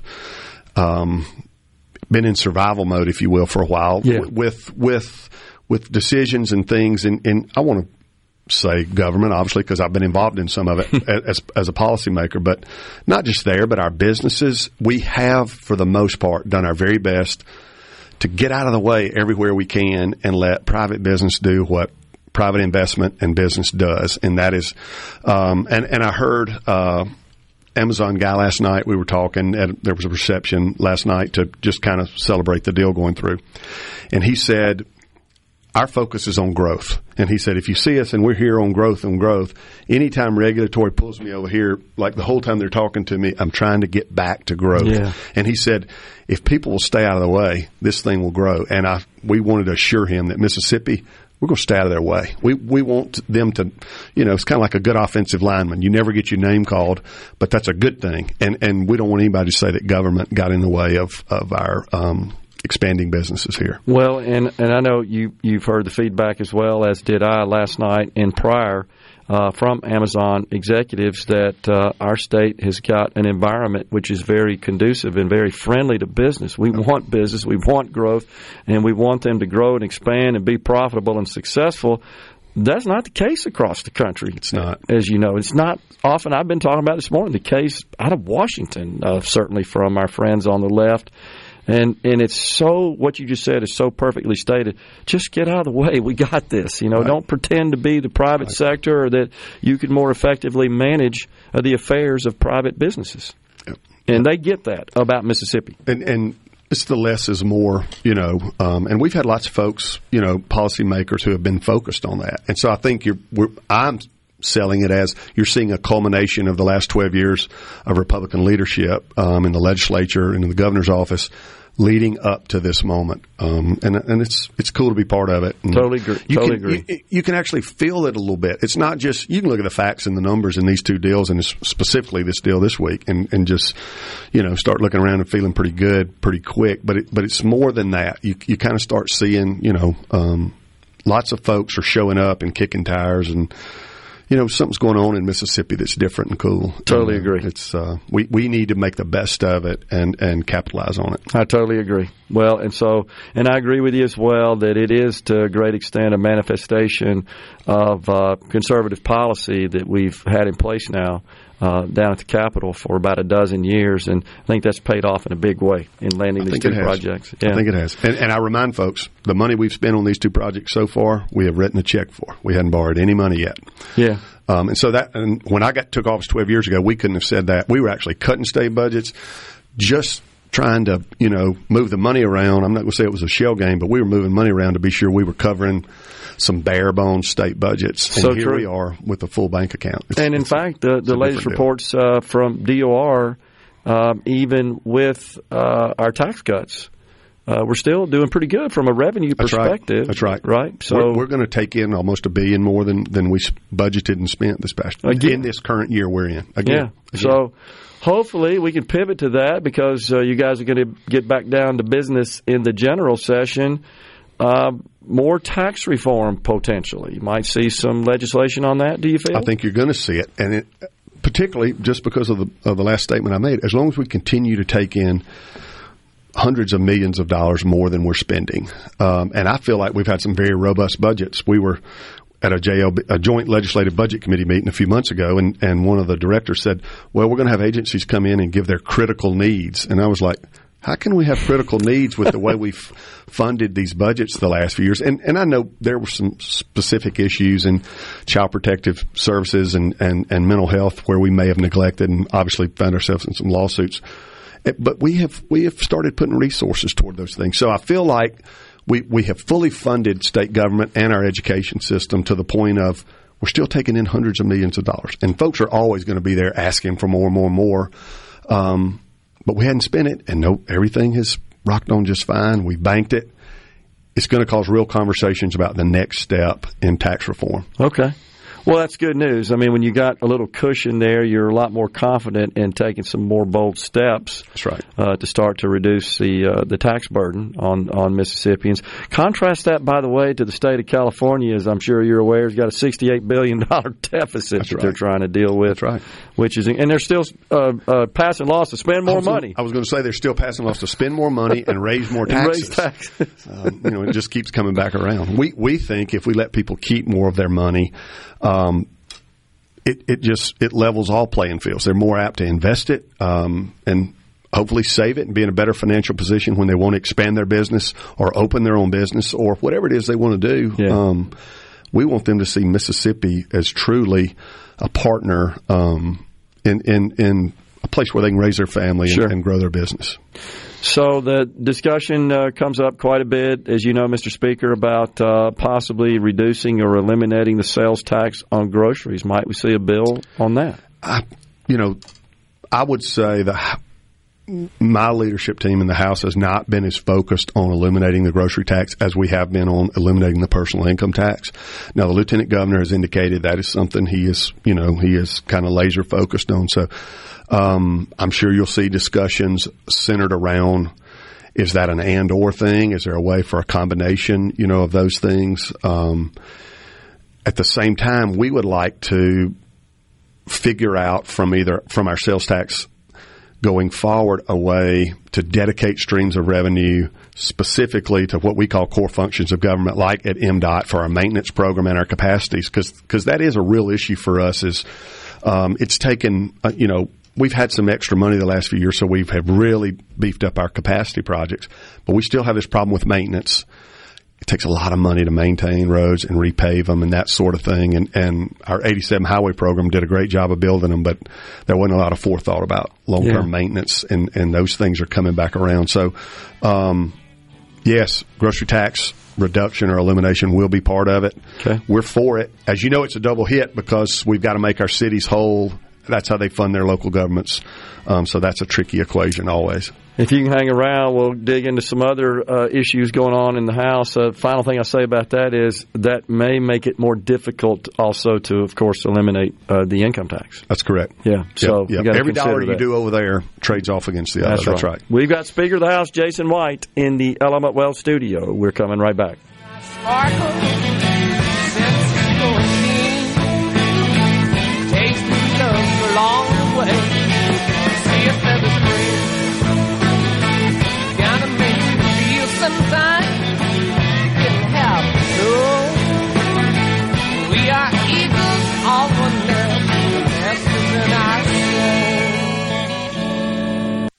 interrupt this program. Gerard Gibert. Here we go. This is huge. Huge, huge news. Huge, huge, huge news. Huge. You need to listen to this.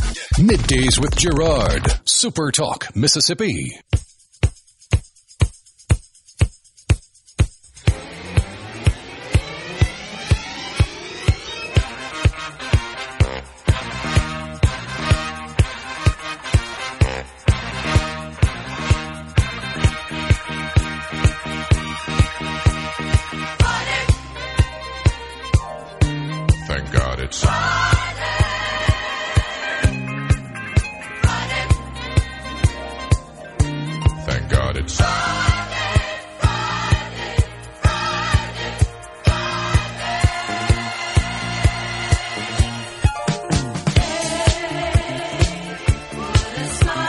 With you in the Element Wealth studio, TGIF, from the movie that uh, bore the same name. I think I've talked about that before. A 70s disco movie that made absolutely no sense whatsoever. but the music was pretty good. Like a lot of the 70s, right? exactly. Like, what is that all about? Didn't matter. we were visiting with Speaker of the House, uh, Jason White, in the Element Wealth studio. So we were just talking about uh, tax reform and the possibility of further uh, efforts to reduce or eliminate uh, the income tax. You know, the governor has made that a high priority. has. And I, I just want to share this with you. I actually like the very first bill, to be honest with you, that came out of the House. I liked it. And, and I do know that, and that was like, let's get rid of the income tax in a very short period of time. And to offset that, we, we had some adjustments upward on sales tax. And man, everybody came out of the woodwork to complain about that. They they did they did Gerard and look we put a lot of thought and and um, brought in some smart people and asked folks if you were starting from scratch how would you do that and fund government at this level and and the consumption tax you know Sure. is the way to go Sure. and so you would never build it the way we've Right. where we are And unfortunately, through the years, we've had all these concessions There we've made, go. as you know, through through all the, the special interests that said, "Well, I need to have mine," and that's fine. That, look- but that's on the books. But that special interest argument that, that it created these sales tax carve outs, carve outs, if you will, to where they get a reduced rate, illustrates the point of this. If you want more of something, you tax it less. Right. All right. Well, we want more productivity. We want people to work and, and make their living and, and invest in, in Mississippi. Let's tax it less. I completely agree. So, so you know, the very thing that oh, you no, no, we have this. This is how we run our business with with this with this break on the sales tax on this particular item that we make or sell. Yeah. I'm like, I hear you, but but it demonstrates, I think, the the converse or our point, which is let- let's try to tax work less. I agree. and productivity. I totally agree. All right, let's uh, let's uh, pivot to uh, education freedom, school choice, something that has been, as you know, talked about, circulated inside the dome quite a bit through the years. We have we have some degree of school choice in the state of Mississippi, but we don't have universal school choice, and there there are a lot of folks that'd like to see us expand those options even more. What do you think's going on there? Well, to your point, you know, we do have some school choice in Mississippi, but but here's the thing: everybody says, you know, we we want we want some some unity and and a level playing field when it comes to educational opportunities. Well, we have choice, but we don't have that. Yeah. Folks that have plenty of money and make really good livings, they have choice. Yeah. Um, they just write a check for it, Or they're mobile. or they're mobile, and and again, usually through some level of affluence that allows them to pick up their whole family, sell the house, farm, whatever, and go to that. Yeah. All right. We're more of a mobile society anyway, so people are willing to drive certain distances for certain things, whether it's to see a movie or groceries or school um, for their kids' education. We we are the floor for us this year in the House is to remove the restriction um, of local school boards to be able to deny a release. In other words, this idea of portability. In other words, if you are a public school student in Mississippi and you desire to be released from your home district, we want you to have that. If the parents request that, they should be released. Now, where they're going to be accepted is a different deal. We're not ready today to force them on another school district, be it public or private. We're figuring that part out. But the floor for us now is we're, we're to a place in the house where we want every student to have the ability to to be released from their public school district, whether that local school board wants them released or not. So we think that's a vital first step. A public to public. Yes. So, so- Yes. I mean, that's available today, but it's an act of Congress to get it. It's through. an act of Congress, and, and and I'm not look. I'm not blaming those school boards. They've got a captive Sure. customer there. They want to keep the money, and Sure. and so they're not going to release them, Yeah. except in very very rare instances.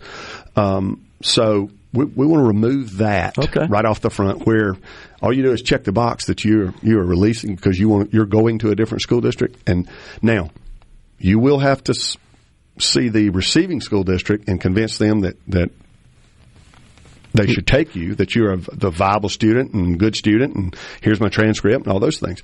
So we don't we don't have all of that worked out yet. Okay. Um, Arkansas, as you know, did a scaled in approach where it was the, the first folks eligible in the first years are it's based on income, um, household income, and some other things, and it was a cap. It was a cap number. disabilities, I think. things, Disabilities, yeah. and well, we've got some of that already. Yeah, we already have with, that. with our um, ESAs. So we want to build on that and and not totally start over. We just want to build on it and and not require the release that we currently require, and and phase it in. We're not looking to, you know, just it's kind of like CON. We want to do some stuff with our certificate of need laws, but we don't want to just pull the plug on it today. We, we want to do it measured and smart and right where it's fair to the industry. Same way here. We want schools to be able to adjust because there is no denying um, what folks call the Mississippi miracle, some some gains we've had in public education in Mississippi. We don't want to do one thing that's going to disturb that or, or disturb that momentum that they've got. They've done great things. We just want all our students to have great choices um, when it comes to their child's education. Okay. And, and and I said this, I got in a little trouble, but in my in my acceptance speech to the House the day we were all sworn in, um, I reminded everybody of this. We trust these parents to make every other decision in this child's life. We don't get involved in that in Mississippi. If you if you take them to church, or if you don't take them to church, um, if you make them do right, or if you don't make them do right, that's your business as a parent. With very few exceptions, we don't get involved in that. Why would we not let them make the choice about what's best for their child? And I reminded everybody, almost every one of those parents is a taxpayer. They're paying the bill. It's not the state's money; it's their money. And so, to me, it, it we we overcomplicate it from the standpoint of oh well they're moving the pieces.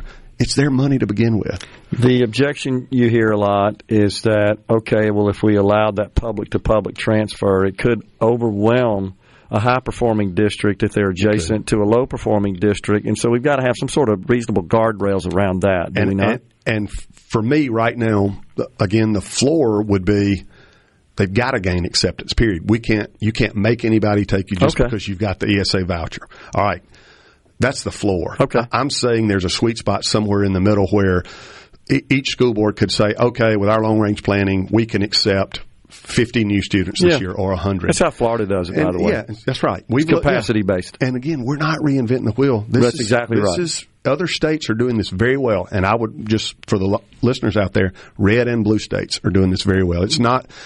We've made it a, a, a partisan issue. It's really not a partisan issue That's right. around the country. This is about parents and what's best for their kids.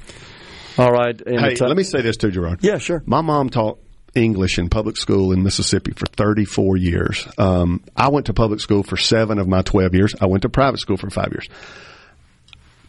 I hear people say public school's better because of this, private school's better because of this. I tend to agree with both of them. There are attributes to both. Sure. My point is, let's let parents decide what's best for their kids, because both of them have great, depending on the student needs and parents and location. Best choices are different around the state.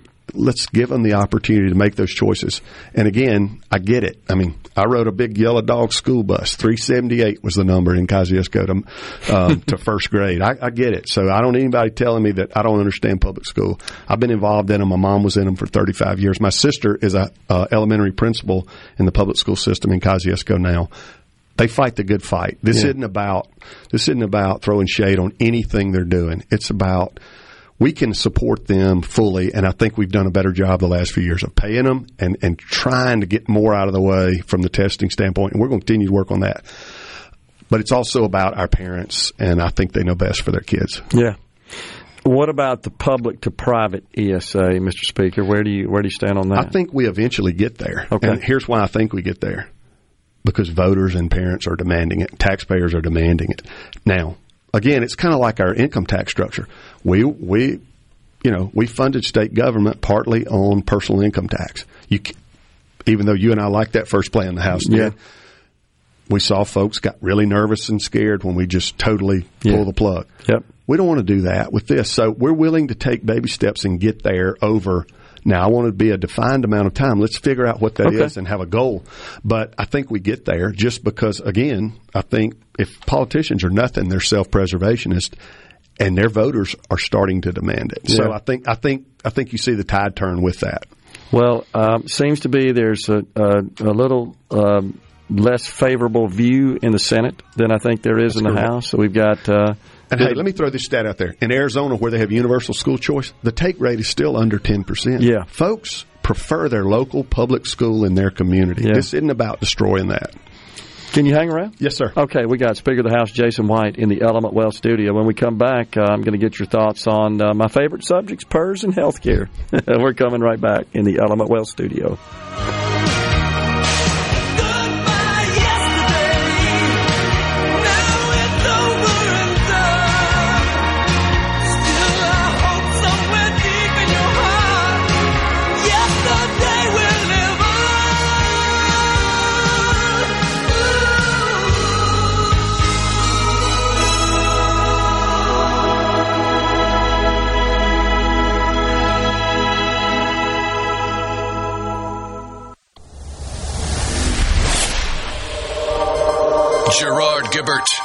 Going beyond the headlines, breaking down the stories that matter to Mississippi. Middays with Gerard on Super Talk Mississippi.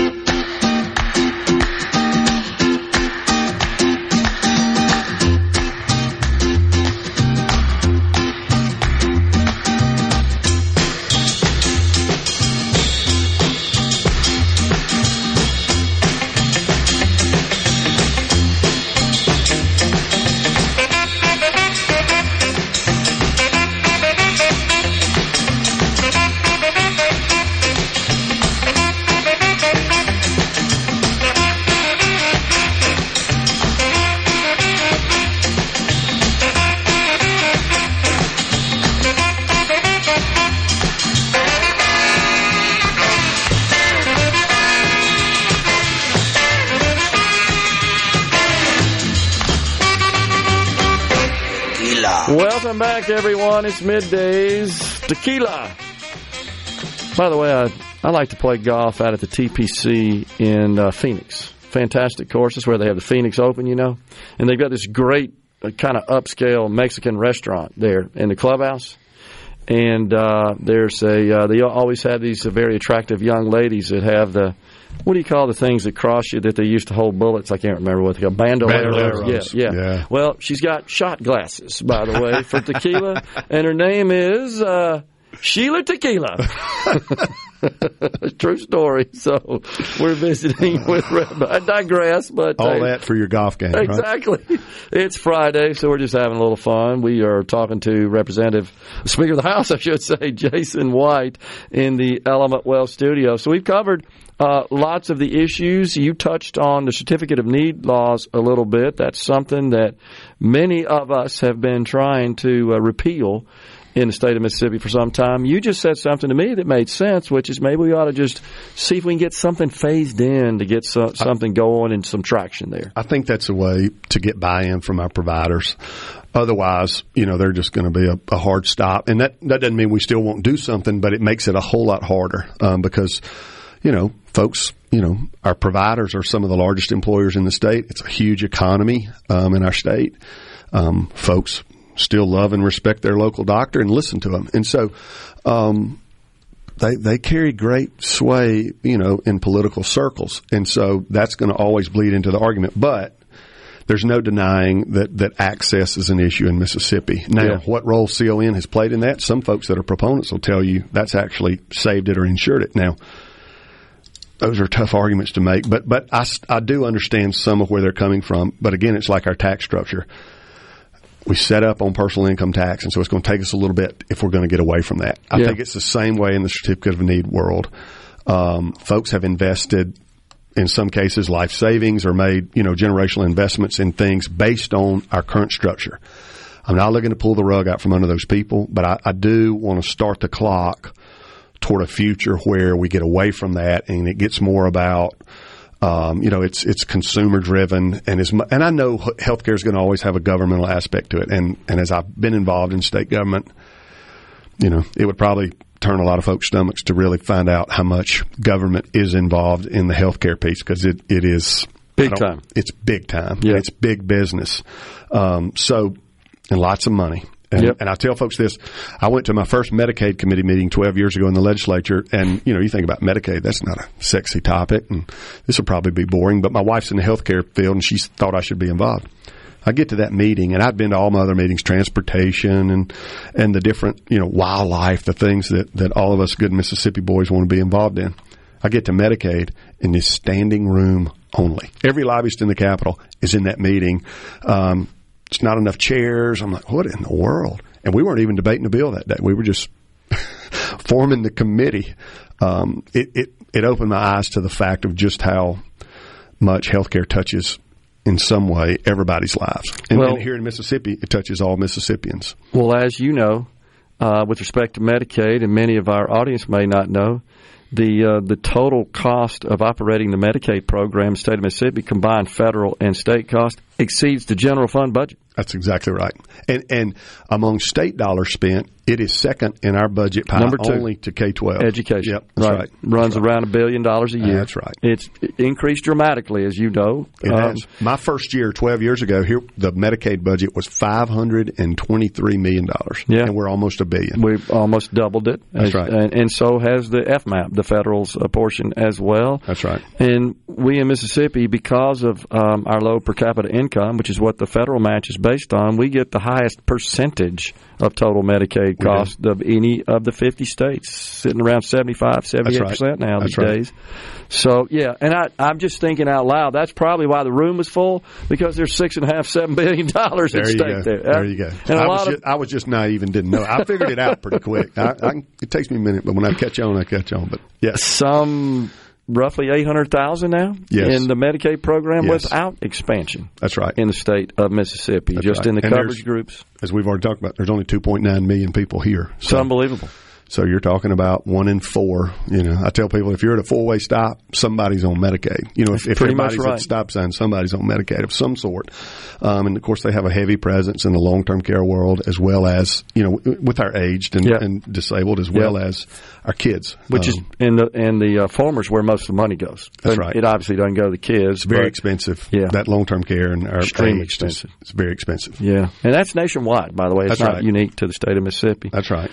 But uh, and so it, you're, I know you know that uh, you're familiar with the article that uh, that I authored to just kind of address the, the subject. And one of the things I pointed out, and I think you agree with this as well, um, is that it seems like every time we have the discussion about addressing health care in the state of Mississippi, it always kind of devolves down to yes, expand Medicaid or not, and it's Right. way bigger than just way that. bigger than that. It Yeah. really is. It really is. And and now that let me say this, just by me as a, as a potential Republican leader at the time being willing to say we're going to have a real robust conversation and and because I'm tired of hearing y'all won't even talk about it. Y'all won't even really look at the facts. I said we're we're fixing to have a real discussion about it.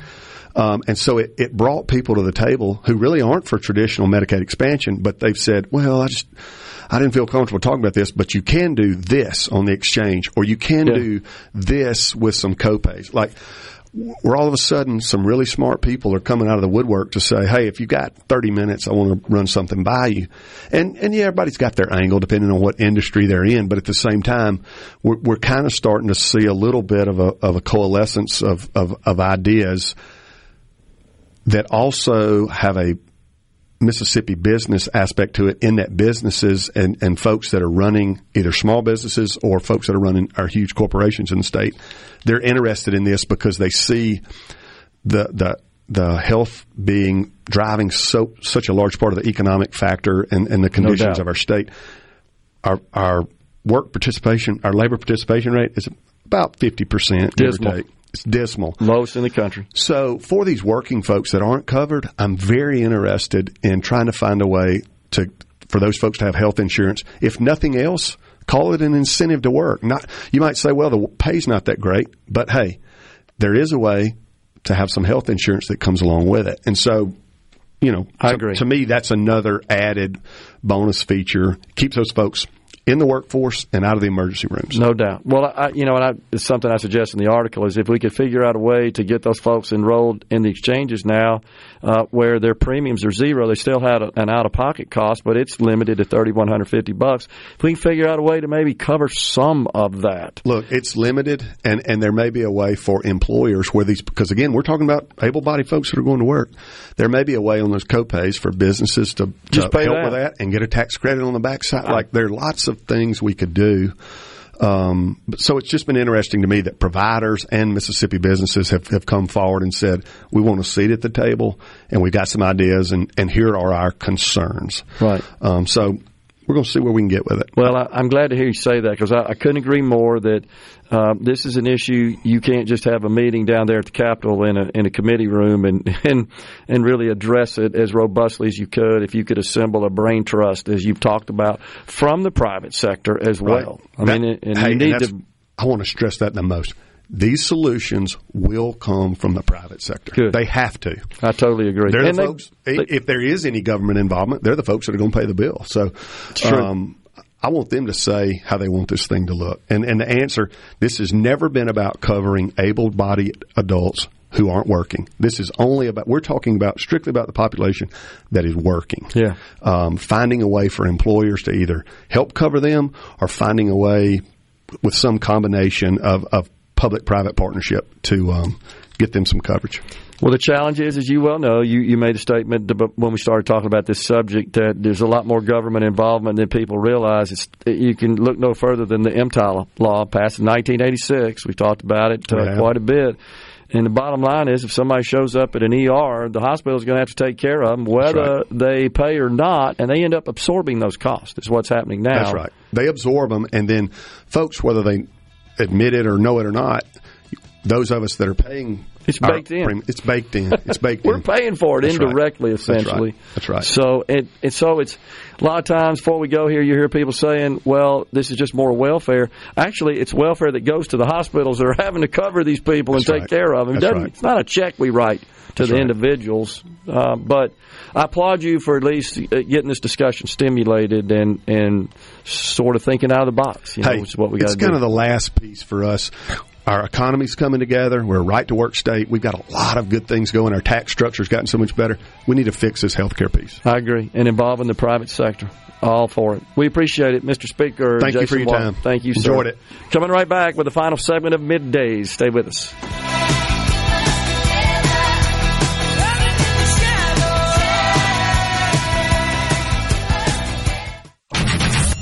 Gerard Gibert.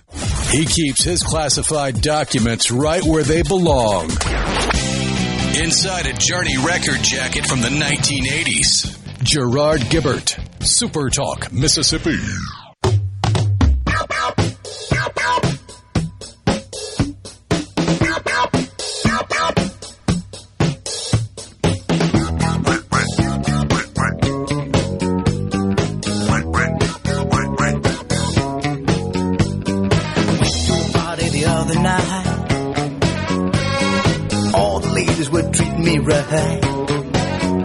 The great Rick Dees, that kind of put him on the map, didn't he?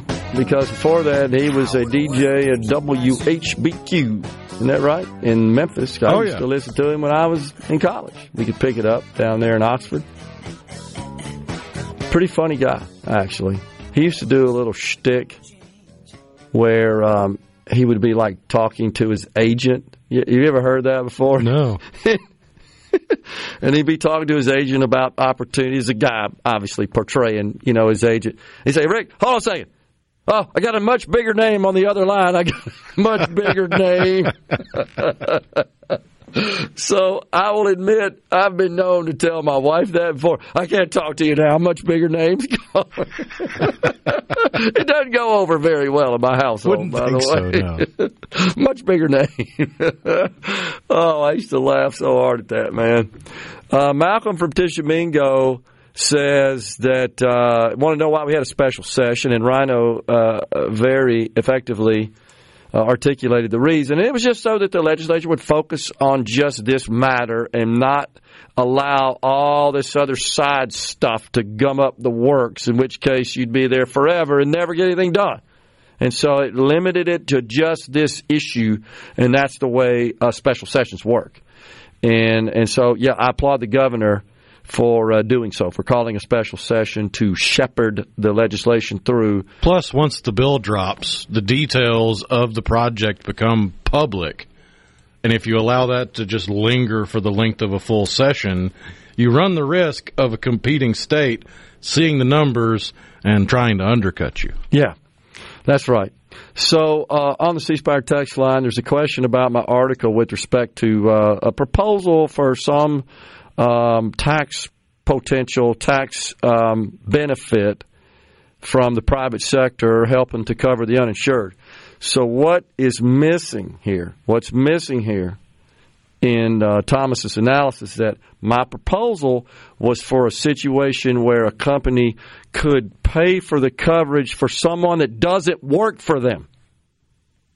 That's what's missing here. They don't read it correctly. So all I'm it's essentially like a, an act of charity. Somebody out there instead of going to the Medicaid rolls, I would be able to add them as a private employer, adopt them is what I call it, and pay for their coverage. And I'm just looking for some tax credit for that because it keeps the government from having to fund it. It's no different than the tax credits that we give, for example, for um, crisis pregnancy centers or charities. You know, you get dollar for dollar state, not federal, state tax credits up to a certain amount. There'd be a pool of money allocated to that. And that would get people on private coverage. That was the idea. So, um, and by the way, you do, companies do, by the way, get the benefit of deducting premiums they pay on behalf of their employees. And guess what? And that's from a federal perspective.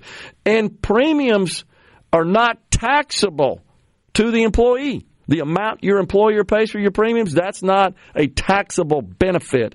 And the amount you pay as an employee towards your premiums, those are pre tax.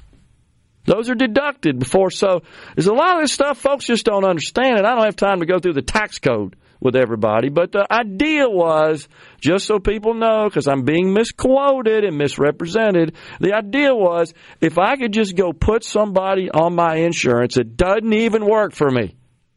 But jumps through, or not jumps through, but meets certain criteria that would be determined to be eligible. It would be somebody that Medicaid would uh, otherwise cover. Instead of expanding Medicaid so that they would have insurance, just let me add them to my group coverage.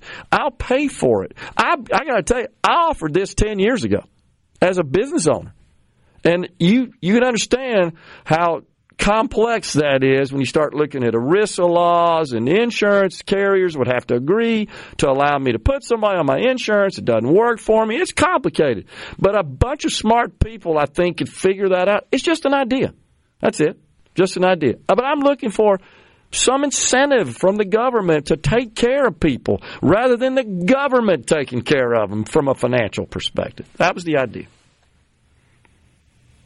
Thomas, again, go read the article. You asked the question, would your insurance company allow you to do that? I say in the article that that would require sorting out with the insurance carriers. I get it. I'm just throwing ideas out for smart people to talk about. And I'd like to see the insurance carriers come in to those meetings and say, you can't do that. And I'm sure they would. But it's just an idea. That's all it was, man. Just trying to stimulate the discussion. Kevin on the road says that I missed a ballot initiative question to the speaker. Well, he just basically said that they wanted to get uh, something done that they could send to the Senate, and they think they have a bill that they hope the Senate can accept. The big sticking point in the last cycle when this was deliberated was uh, on the number of signatures to be harvested, and so what the House has proposed is a reasonable compromise between what the what currently exists in the Constitution, the House wanted two years ago, and what the Senate wanted two years ago. This is a a bill that kind of places that figure in the middle. We're out of here today. Coming back again on Monday. Have a great weekend. Stay safe, and God bless everyone.